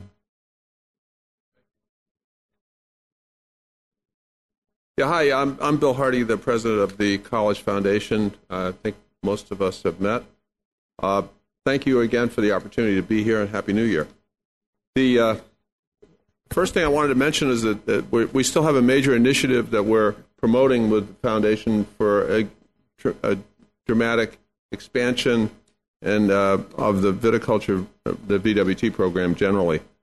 Uh, we have met a couple more times. We have uh, spoken with an architect. We're, we're trying to get some uh, some shape to this, physical and and uh, and legal shape to this, so that we can present it to this board and and uh, and discuss where we're going with this and and and uh, how it's going to be done. We, we envision uh, private funding for for most of this, and uh, uh, which I'm sure will not disappoint the, the board. But the uh, but we're we're going to try to we have to get something physical to embody the idea, the concept, in order to start doing the fundraising. Obviously, people want to know what it is they're giving to and what the result will be of their of their largesse.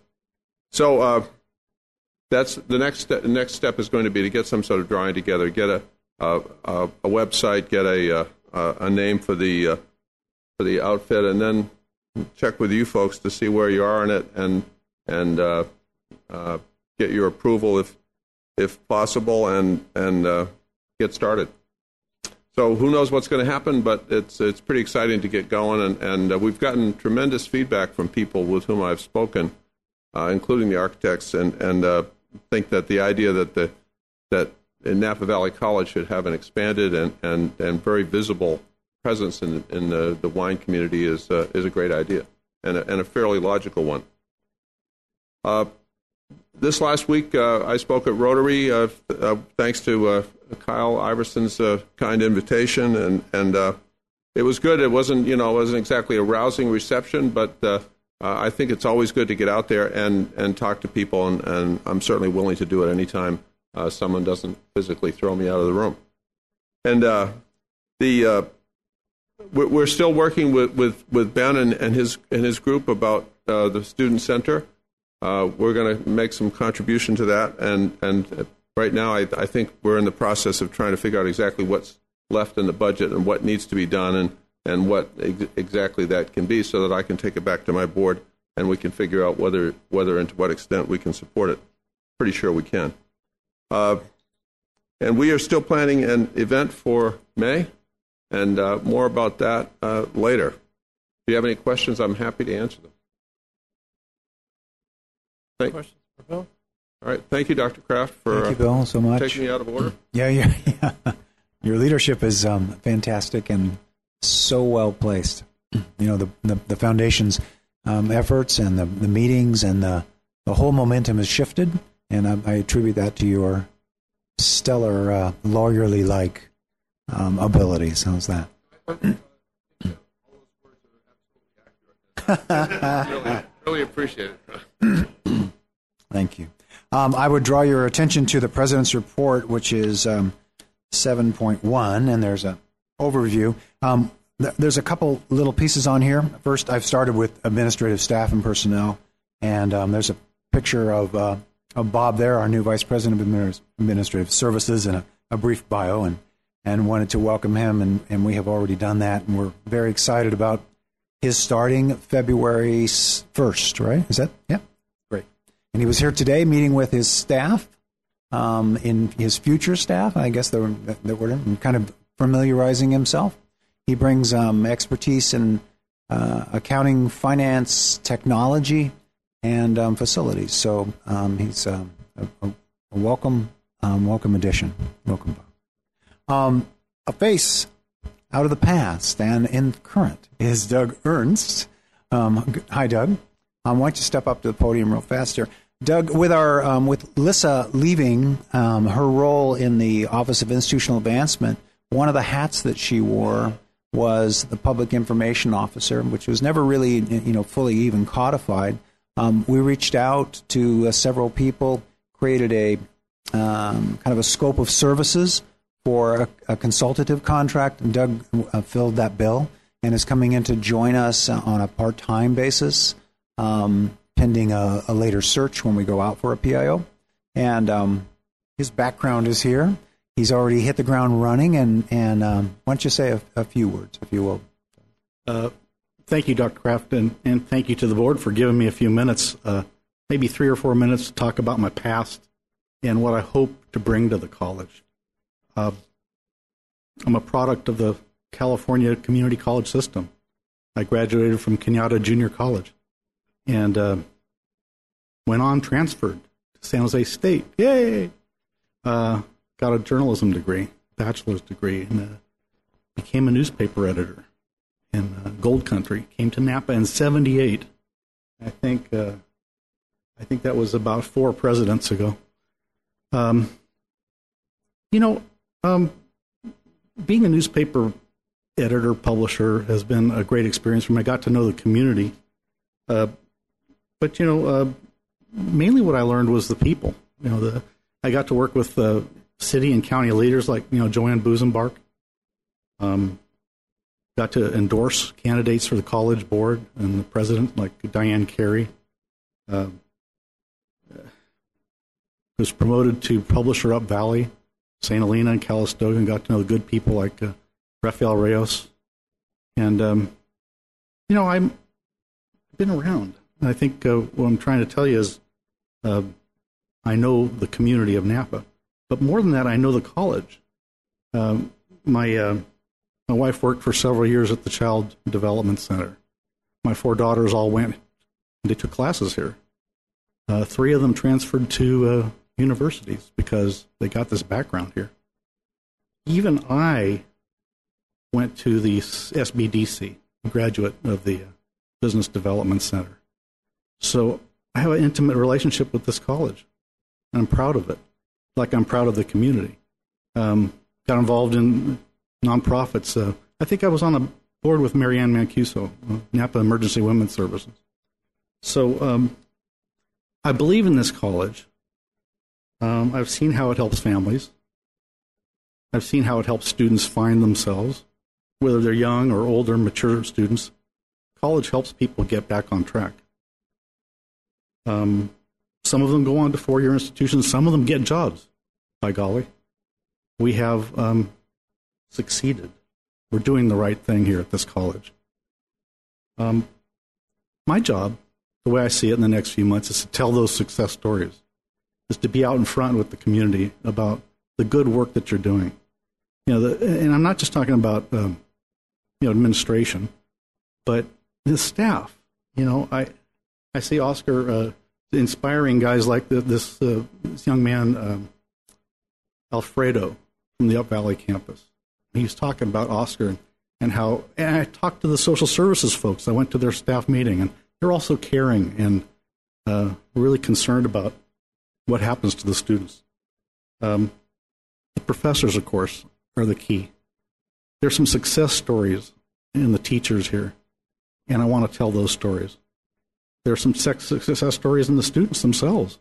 You know, they, they go on and do wonderful things. I want to tell those stories and let the community see the good work you do. Maybe these students go on, they graduate, and they solve the problems that, that David Morrison was talking about. Maybe we can celebrate those success stories as we go through. Um, and I believe that if the community learns more about the college, the way I, I hope to do, uh, you'll have more engagement with the community.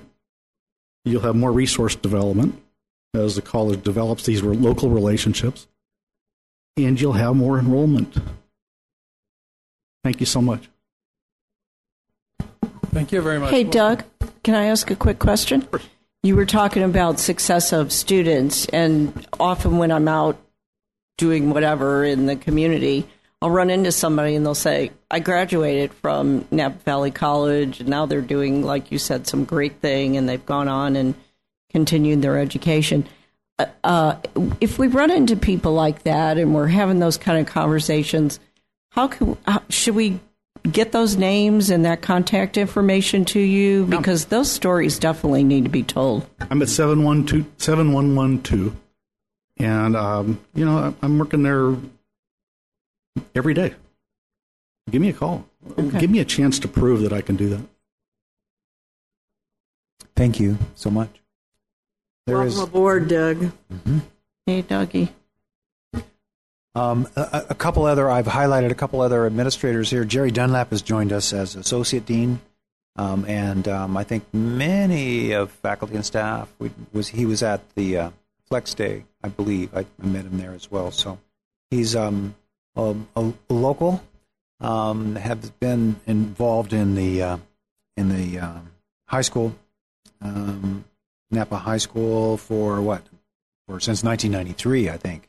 So uh, we're very excited to have him. He brings this good, solid connection with um, with the local athletes and a, a deeper connection with um, with the community. So it's exciting. And I hope I didn't steal your thunder there, Terry, but just generally. Um, the, the rest um, of this section is some classified folks. I didn't have all the pictures that I could that I could get, um, but but I did manage to um, to get to. Um, Kathy Peralta in Office of Institutional Advancement, Jovita de la Cruz in Child Care, um, Yasmin Lopez in Child Care, Maria de Joses uh, Quevedo in, in uh, sis, uh, ch- Child Development, and Jasmine de la Cruz. Maybe I did that twice, no? Yeah. Yeah, is it mom and mom and daughter? Is that what I had?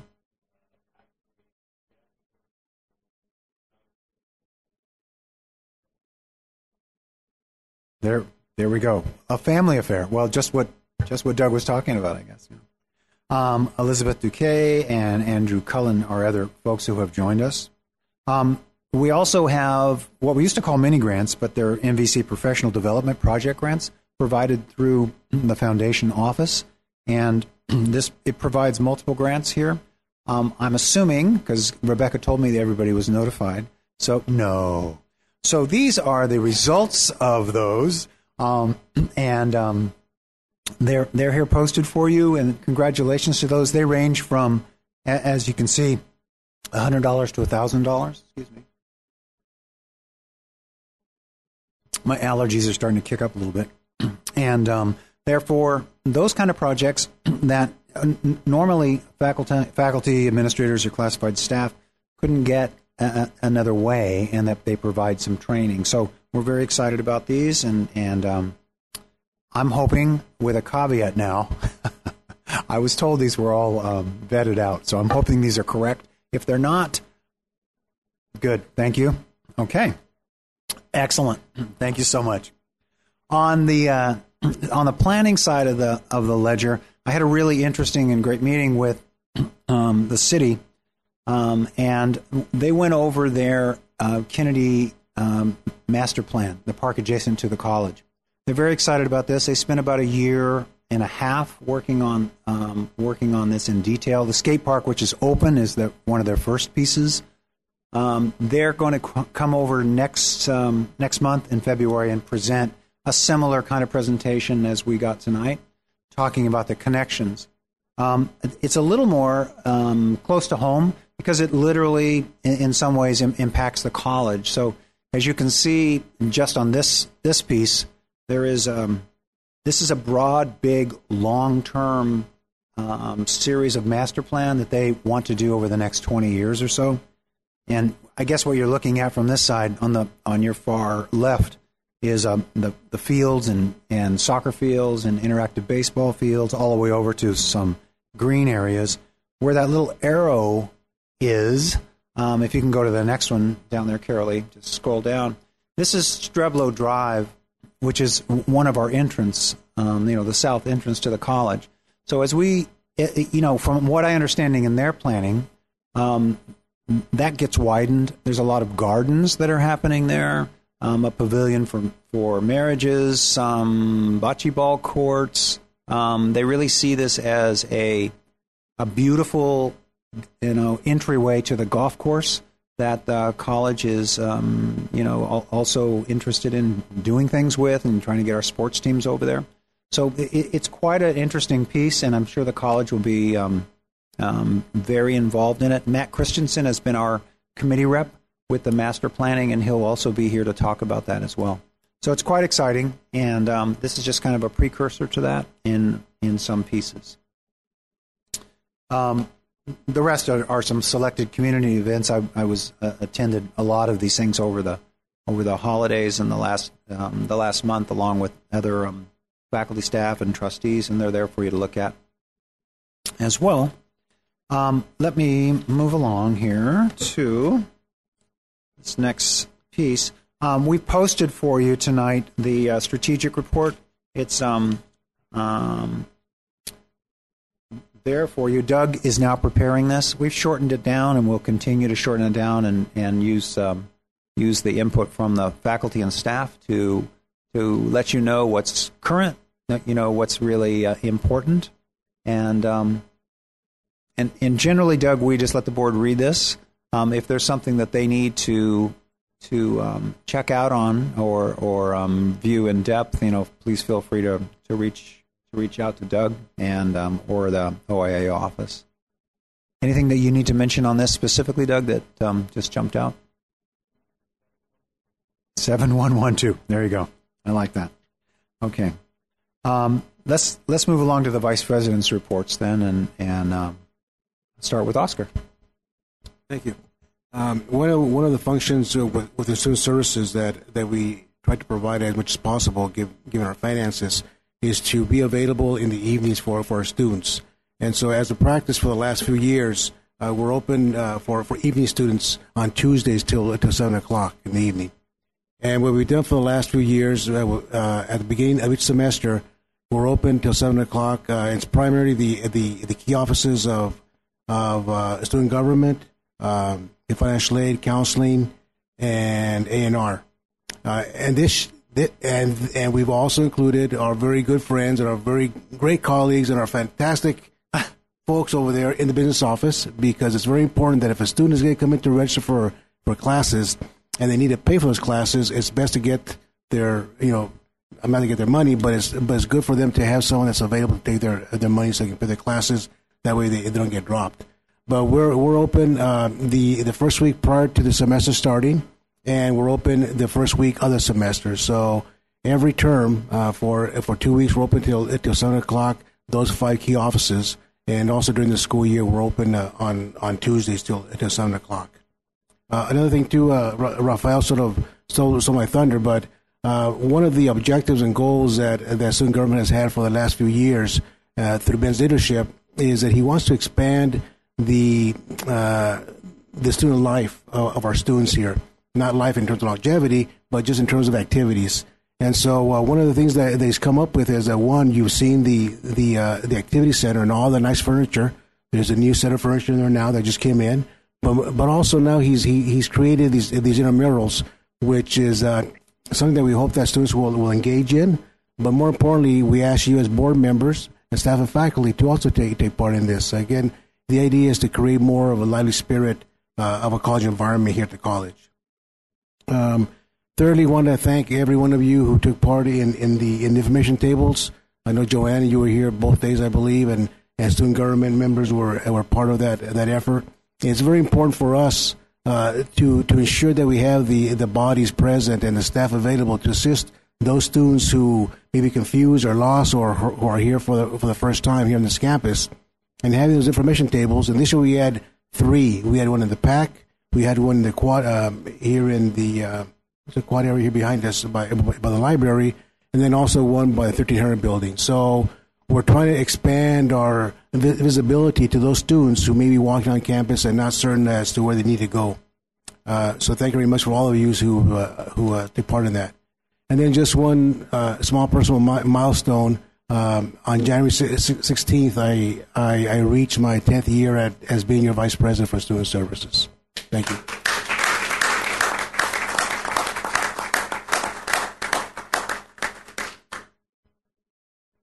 Congratulations. You let that slip by. Yeah, that's a good thing. Terry?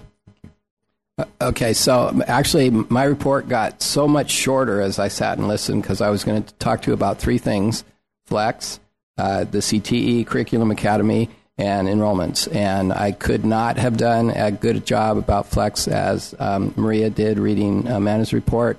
And between everyone who talked a little bit about the CTE um, conference, uh, I think it was covered well. I, I do want to thank all of those who were there to help um, help in that, um, especially the two students, uh, Yuri and Cameron and then Paul, um, obviously, because Paul was supposed to be out of town actually uh, during that time, and he was able to get back and do that for us. Um, and then Michael, of course, and, and Michael actually was a great part of that panel because he both could speak as a student, um, as someone who's connected with the industry, and then also as a, a member of the board of trustees. So, so he, he, he could basically tell us tell the story with three different hats on. Um, a, a, big part of that too, though, was we were serving Napa Valley College wines, and people really appreciated that. That's probably why we had such great attendance at it, is because um, faculty never say no to free wine. Um, and so, oh. well, you're right. There were others there. There were.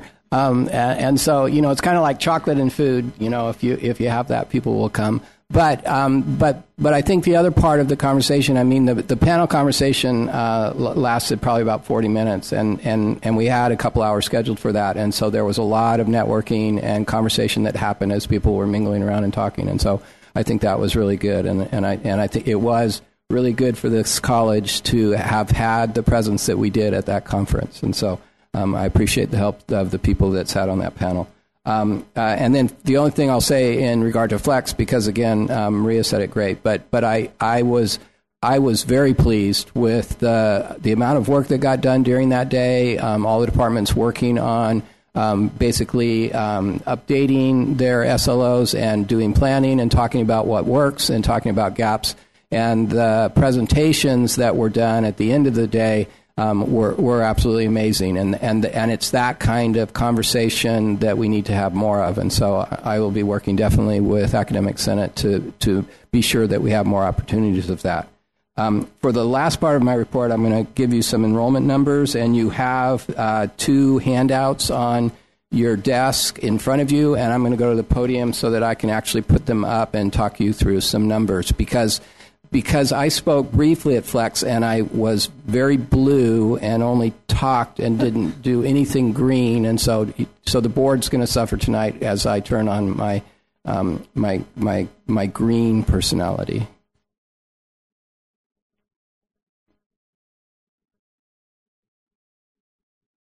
So, oh, sorry, yeah, cool. Okay, so I, actually, I need the other one. So, so you have two handouts. Um, one is an Excel spreadsheet that's uh, shown on the screen right now um, that is full of numbers and it's very detailed. And so I'm gonna I'm only going to use this to talk about the top two tables on it, and then everything that's in the third table, which has a, a lot of things that we need to do. We're going to go to the one page handout that you have because that basically has it in bullets, so I can kind of walk you through it much easier. Um, the the top the top table, basically NVC goals for 2015-16. Those show the FTS that we need to generate to reach our base, uh, 56, 51.8, and growth that we could try to achieve uh, a little bit over 85, and then the total if we're, we're going after base and growth. Um, the next table down are our numbers as of this morning, and so that's based on the enrollment that we have. Um, as of this morning, we're, we are at 77.8% fill of, of our seats, basically, as of this morning, um, which I'm, I'm very encouraged, actually, because those numbers have been uh, going up at a pretty good rate. Um, and, and if we see something similar that we did last spring, last spring we increased our fill rate by a little bit over 4% during the two week add period. And, and I believe that we can exceed that because faculty have add codes now to give to their students instead of add cards. And so it should be much easier. And that, that especially, you know, I, I believe that's good both for faculty to make it easier to add students. It's great for students to make it easier to add classes. And this is especially important in the distance ed classes because now those students don't have to find that teacher to get a signed add card. They just have to talk to them via email to get an add code. So um, thank you to Oscar and Jessica to make that happen. We started talking about that a while ago, and it's great that we finally have it um, going. So, in this table, what you'll see are numbers for the four periods that are part of the um, the 320 apportionment year. So it's late summer 15, uh, fall, spring 16, and early summer 16. The fall, the summer 15 and the fall 15 numbers are in the books. That's all done. There's nothing we can do about those. You can see at the bottom of that table in the bottom uh, row labeled total, the total number of FTS that we generated from those. Um, the amount of FTS that currently spring is generating is 2324.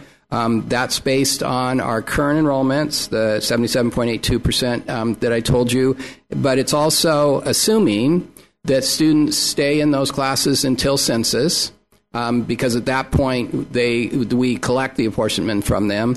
And for the positive attendance ones, labeled PAC as well as NC, so positive attendance credit and and um, non-credit. To, for us to generate those numbers, the students actually have to stay in the class for the whole semester because positive attendance basically gets turned at the end. And so I'm not actually giving 100% based on enrollment for those. I'm giving 75% because that is around what the average retention rate is for our positive attendance classes. And so, um, and, and so that could improve um, if we keep students in those classes longer. Um, and then summer numbers, I'm giving you what we generated from last year's um, early summer. So 4, 423.86 was the amount that summer 15. So if we do a similar summer and we have similar success, um, we would expect to earn that same amount. We, we have not built the summer schedule yet, so that's still um, kind of up in the air, and, and we're starting that. We're starting that process, so um, we'll we'll see how that number might adjust. Based on those, in the little box below, it indicates that based on those numbers, we're 193 FTS short of achieving our base. So, what the next table is about is what we need to do to reach that number. And as I said, you can you can look that at in more detail. But if you flip to the um, the one pager, and can you do that, Carolee? That I don't have to. I didn't actually have to come here. Okay, and so so basically. Um, we need to generate 2941 FTS from spring 16 and early summer to achieve base. Um, as of this morning, I already told you we're 77.82% full filled. Um, and based on our current uh, uh, fill rate, we'll achieve that 23 24 for spring. So we need to achieve um, uh, 193 more. Okay, so I've just resummarized. We can do that if the following happen. If we achieve 82% fill, so in other words, go up from the 77.8 to 82%, that will generate approximately an additional 111 FTS. Um, that I believe is doable. That's higher than we reached last spring. But a couple of things. We have fewer seats this spring, so we're not, to reach 82%, we don't need as many students. But the other thing is that that's based on how much we increased last year from the first day of class to the end of the add period. And, and it's actually lower than that amount. Um, and we have add codes. Um, and so the other part of this is uh, bullet number two the current late start classes are only currently filled at 49%. And, and so late start classes start anywhere from next week through eight weeks from now. And many of them include the new Fast Path um, that we put together that are two uh, sequential eight weeks um, terms embedded within the spring semester. So clearly, we have a lot of seats available in those classes, and students don't have to be registered in those classes yet because they can register up until the day before those classes start. Um, I'm hoping we achieve 65%, and actually, I'm hoping we achieve higher than that. But if we achieve 65% of that, that will generate another another 30 FTS. Our, our um, positive attendance credit courses are currently at 58 or 59%. If we reach 62% fill of those, that will generate a small 6% FTS as long as we fill them and they stay. Um, we, Instruction Council is starting to look at adding late start classes. Um, I've done an analysis of the wait lists, and so um, as of uh, this morning, there were over 1,100 students on wait lists. Um, there are obviously a lot of classes that have wait lists, but but you see large large numbers of those wait lists in um, uh, biology, chemistry, English, um, math, speech, and and health. So those are the, the the ones that have the largest wait lists. And and so I'm working with division chairs and deans to try to add late start classes in those, as well as others that also have significant numbers that they believe they can they they could um, add classes. Um, the key here is a room and a teacher. And the hardest part of that actually is finding a, a well qualified instructor. And, and all of those that I read off to you, that has been the issue that we've had in the past, that we could always add more of those classes if we could find qualified instructors to teach those classes. And so that will be basically the bottleneck, and whether or not we can add those late start classes is whether or not we can find qualified instructors. If we add 12 in those areas, then that could generate um, as uh, uh approximately 40 more FTES. Um, if you add that all up, it comes to 187.32, and that would basically be about five short of base. Um, and, and so that's kind of a plus or minus thing because all of those are estimates. I, am not giving you 100% if we fill those classes. I'm, I'm giving you basically low percentage of fills um, because I'm a pessimist. And so, um, uh, and I want to be safe. I don't want to. Uh, I don't want to overestimate. And and so there is some leeway on this. Um, I think the important part of this is it's possible. Um, and so uh, I'll be working with Instruction Council. Uh, we'll be working with Doug um, in regard to marketing, and we'll be doing things that, uh, you know, obviously we can do to get more people in seats. Um, other conversations that will be going on this spring are about ways to deal with this enrollment problem as we move into the future. Um, and some of the things that you will see that will be coming to you is curriculum in the non credit area, um, CDCP non credit, uh, which also sometimes is referred to enhanced non credit. Um, starting this fiscal year, that form of non credit is funded at the same rate as credit. Um, Napa Valley College has a very small proportion of that, but through the work that's happening in with the AB 86 104 adult ed, um, uh, that has multiple names, um, and also through the career pathway grants, uh, there will be a number of uh, non credit programs that are coming out of that that could help. Um, the hope is that many of those will start being available to students starting in the fall. Because of the curriculum process, it will be difficult to get them much before that. Um, that's the career pathway part of CDCP. The other is um, is uh, college preparedness, um, expanding our ESL program, expanding non-credit in the areas of math and English, and and and so those are all conversations that will be happening with those three departments to try to find ways to expand on that.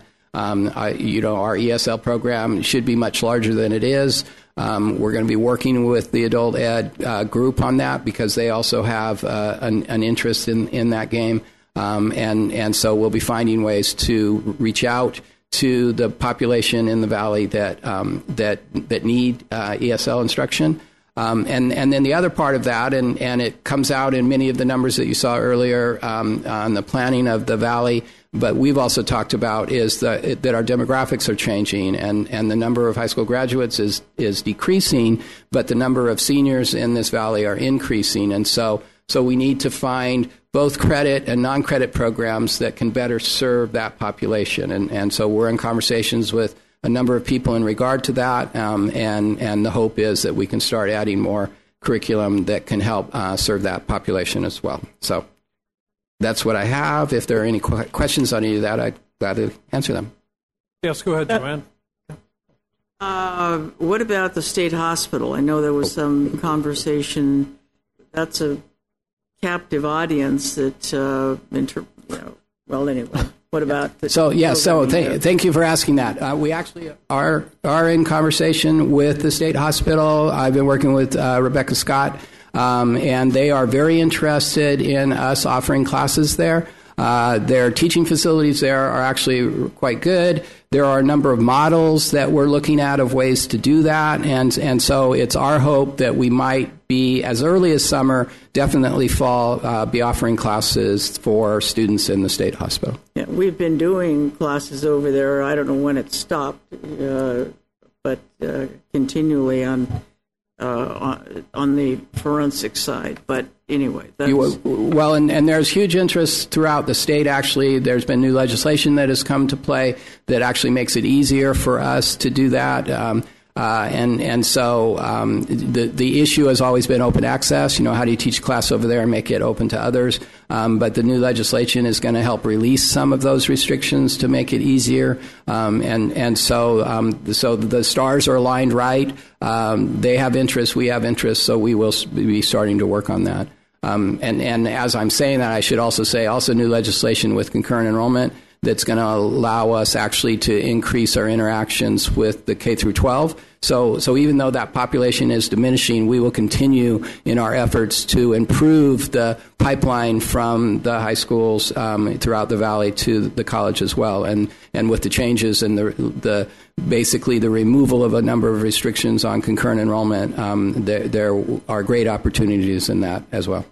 The other, uh, uh, I sit on the Senior Center Advisory Committee, and uh, the report came back to that committee that uh, adult ed, through the unified, uh, there's been some change in their their fee structure, and so it's going to make it much more expensive for seniors the, that have been taking classes from them. Words, they were paying $100 a semester and could take any class that was being offered there, but that stopped. They're going to have to do it individual and was and and I suggested that they come and uh, talk with us, and they said that well, anyway, that so that's yeah, definitely an option, but they uh, they went to the city recreation department. So anyway, I I said that I thought you know we had some uh, some interest. I don't know if you We, well, we are talking with a senior group, and Ron, do you know the name of the group off yeah, the top of your this, this is separate. It is separate, so I, I would like to get the contact information for you for the group that you're talking about. Um, so conversations about adult ed obviously are um, are are happening between um, Napa Valley's adult ed program and the college through the adult ed. Um, uh, BG, I can't remember what the B stands for. So AB Bog Grant. Um, is that right? Block Yeah. Okay, block grant. Um, and and so so so we, we are talking about various things like that, but but you're right, Joanne, that, that it actually does open up a window for us. Um, and and and obviously, what the seniors would prefer are low cost classes. Um, so non credit is the best option. Um, and and and so, uh, but, we have to figure out how to do that in a way that it, that it's affordable for us as well. Um, and so, part of that is looking at CDCP and are there ways that we can develop things for the senior population that can f- fall under the classification of CDCP. And the college has just acquired a great resource for me to figure out how to do that, sitting over there because of Bob's experience um, running these programs in um, San Diego. So that, I'm. that, that college has incredible. They have an incredible seniors program there. and, and disabled as well. Right. And uh, just FYI, we have a higher percentage of disabled individuals in this county than the average statewide in, in terms of our population. and the same is true with seniors. That's correct. Yes, and so that is a, both of those groups are a huge part of our demographics, and those number and in those groups are both increasing in size. Where, whereas I said before, our K through 12s are, are And decreasing. having worked the tables this, uh, yesterday and today, what, what's the number we're canceling classes? That list seemed like really long. that we were canceling. So you heard a little bit of conversation about that, not from me, but from others at your last board meeting. Um, there's been a lot of conversation about canceling classes. I did not add that to my report, but I've done some analysis um, over the winter break and the two years back, looking at the cost of canceling classes from the standpoint of FTS. Um, and then, so I've been working with Diane White and other members of Instruction Council um, in analyzing um, the impact of that and and finding ways to mitigate that, as well as finding ways to leave as many of those classes available to our students as possible, because there's need for some of those classes, even though they have low enrollments. Um, and and so basically, um, uh, and I and I can provide it to anyone on the board who's interested. I have a worksheet that has um, a breakdown of classes that have anywhere from zero to 15 students enrolled, and the numbers of sections that had that, and the impact of canceling those classes on FTS. Um, and then what I've done is I've reanalyzed that data and looked at various criteria that we have always used in protecting a low enrolled class, such as that they're concurrent. They're concurrent, so you know you might have three classes all being taught at the same time, and and and one or two of them have you know two students or five students, but that's okay because it's really in a in a group that exceeds the the the minimum number that we would cancel.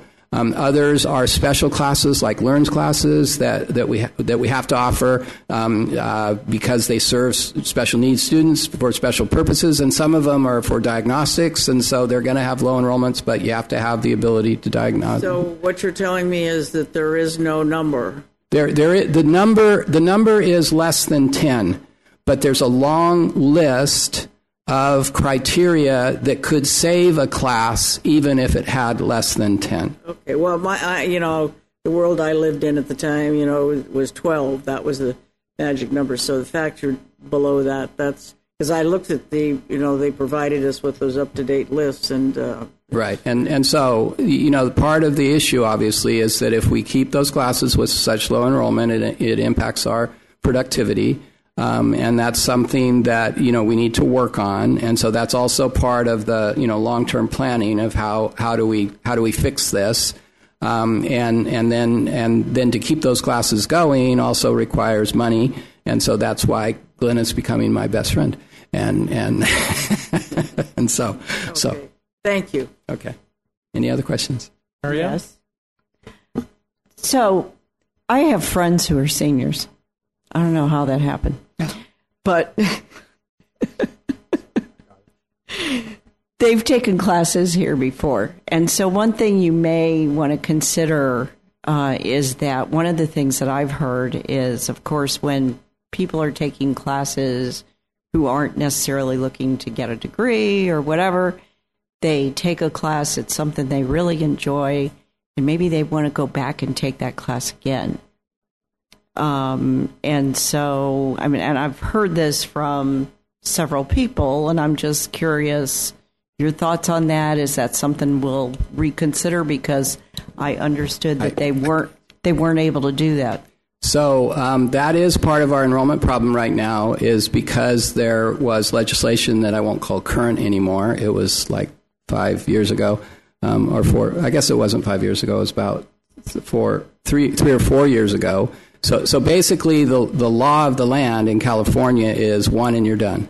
And so um, you, you can't. There, we had a number of classes, especially in the areas of fine arts and physical education, that students would take many, many times.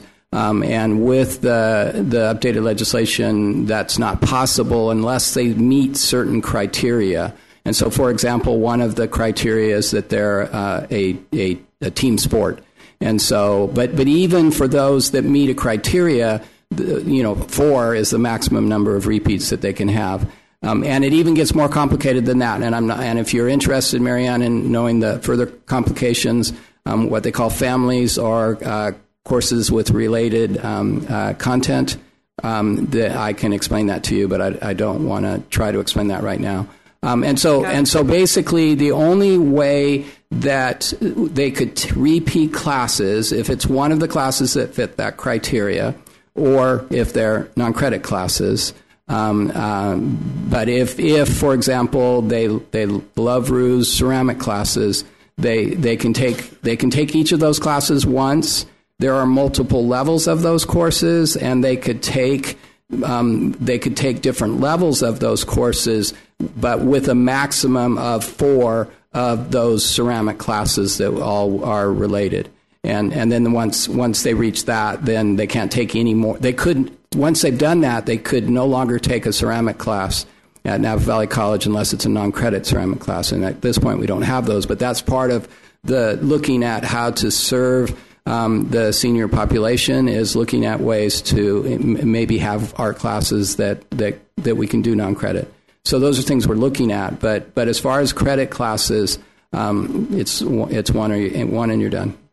If you fail it, you can take it again. Excuse me, Terry. I was I was in Sacramento yesterday at the budget workshop, and that they mentioned that about the repeatability, and they said with the way money is, there's no way that they're going to they're going to pay for people to to repeat classes. So I mean, that that that was the bottom line was the money. Yeah.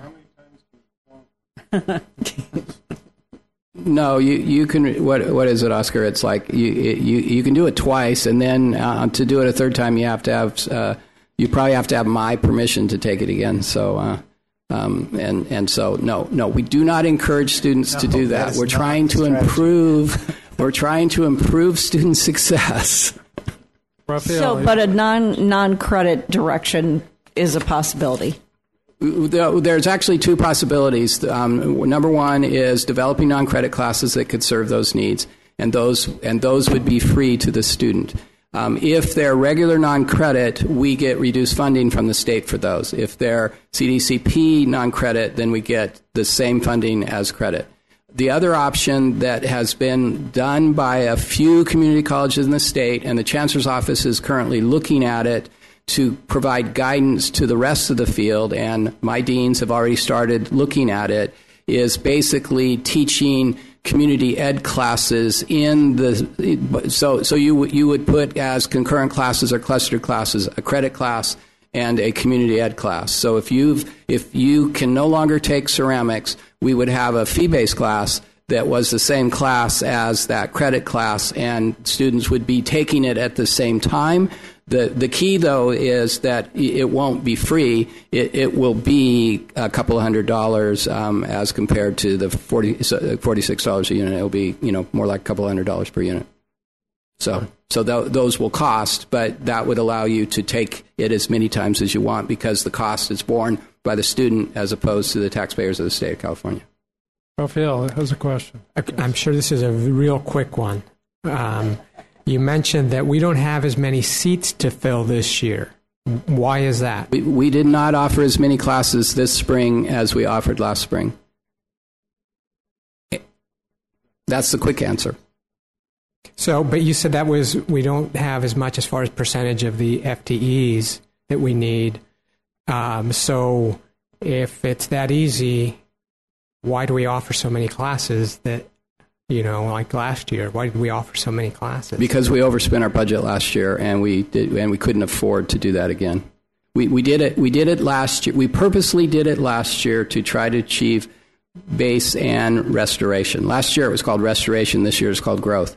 Um, and by doing that, we did that. And by doing that, we basically brought in about $980,000 more for last year that will continue for as long as we can achieve our base our base. And so it so we purposely tried not to um, spend as much money by scheduling by building a smaller schedule that we felt would be a, would be an efficient schedule that students would sign up and we would we would achieve our base without the same number of courses. Um, the schedules we haven't done that um, so the students haven't filled that um, the, the, key is that you know when you think i'm saying 82% fill that that i would be really happy if we reach 82% um, that's that's a pretty low fill rate. If you're looking up and down the state, um, you know, especially colleges. Obviously, it's different in, in the metropolitan areas. But if you look in the metropolitan area, I'm sure in San Diego, they're they're closer to 90 percent. I, I know I know um, in North Orange County, um, at this point in the schedule, um, the fill rate would be 98%, and there would be 12,000 students on the wait list. And and so um, so our our our demographic is different, our dynamic is different, and and so um, the fact that I'm going to have 18% of my seats still vacant means that we have enough seats, but clearly they're not in the right classes because I have a wait list and and so and so part of what we have to do is is is continue to shift wh- where we put those seats. Um, and and part of that issue, as I already mentioned, is having adequate faculty in those areas. Thank you. Any other questions? Thank you. Before we move on, is uh, do we need to take a break? Uh, do I need approval for minutes to take a break? Or can we have moved? I have a change to the minutes. What would you like to do, At- Rafael? At um, item uh, 14.1, the second to the last paragraph should reflect that I voted for Michael Baldi.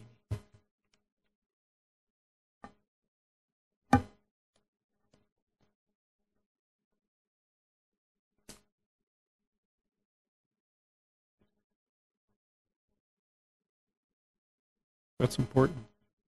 Yes, yes. I I have a couple changes as well to 12.0. And I I emailed these earlier. Um, let's see. So it's a little bit complicated, but um, Can we slow down just a little yeah. bit? Because this is going to be complicated, I think. second paragraph of 12.0. Um, let's see, where is it? Oh, you're.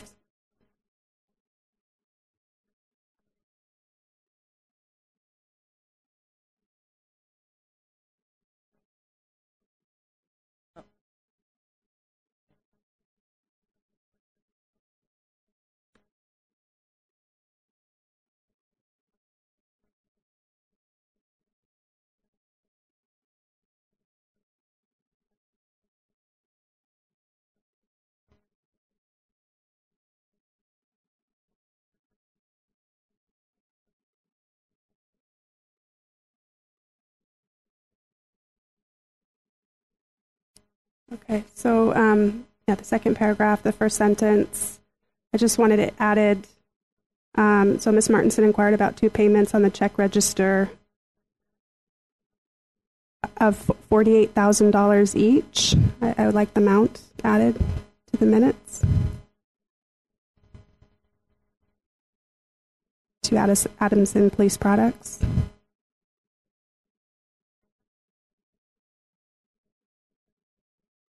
I don't know if it matters, but actually one was um, one payment was this month and one was the previous month. So if it was actually really going to be accurate, it would be one from December and one from November.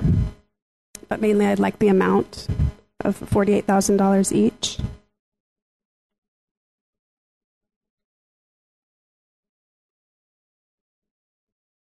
You ready for the second one? Um, so the second one.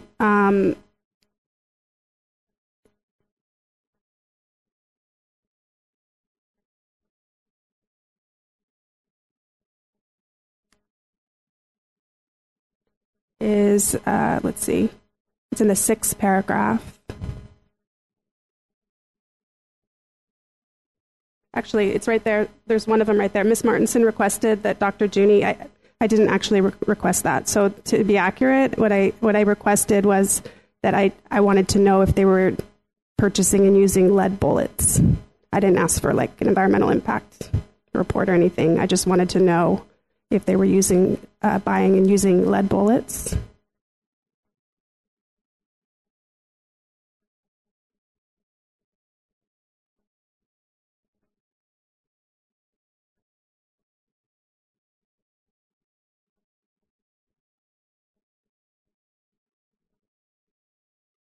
And then the last one is in the sixth paragraph.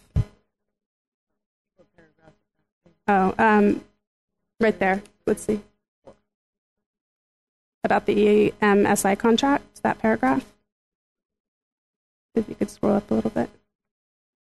Okay. Um, yeah, because this totally got wrong what I what I was saying. Um, so I don't know how to correct this, but I gave you a whole new sentence. So um, let's see. I said I would support the the part that says what I would support. Um, tell me what. Okay. So I said I would support a labor market study if it was being used to determine how we could better serve students and the community in terms of um, career technical education, rather than doing a study to show how we're already benefiting the community. That's basically what I said. So, um, yeah, I said I would support a labor market study if it was being used to determine how we could better serve the community in terms of career tech versus studying how we're already benefiting the community.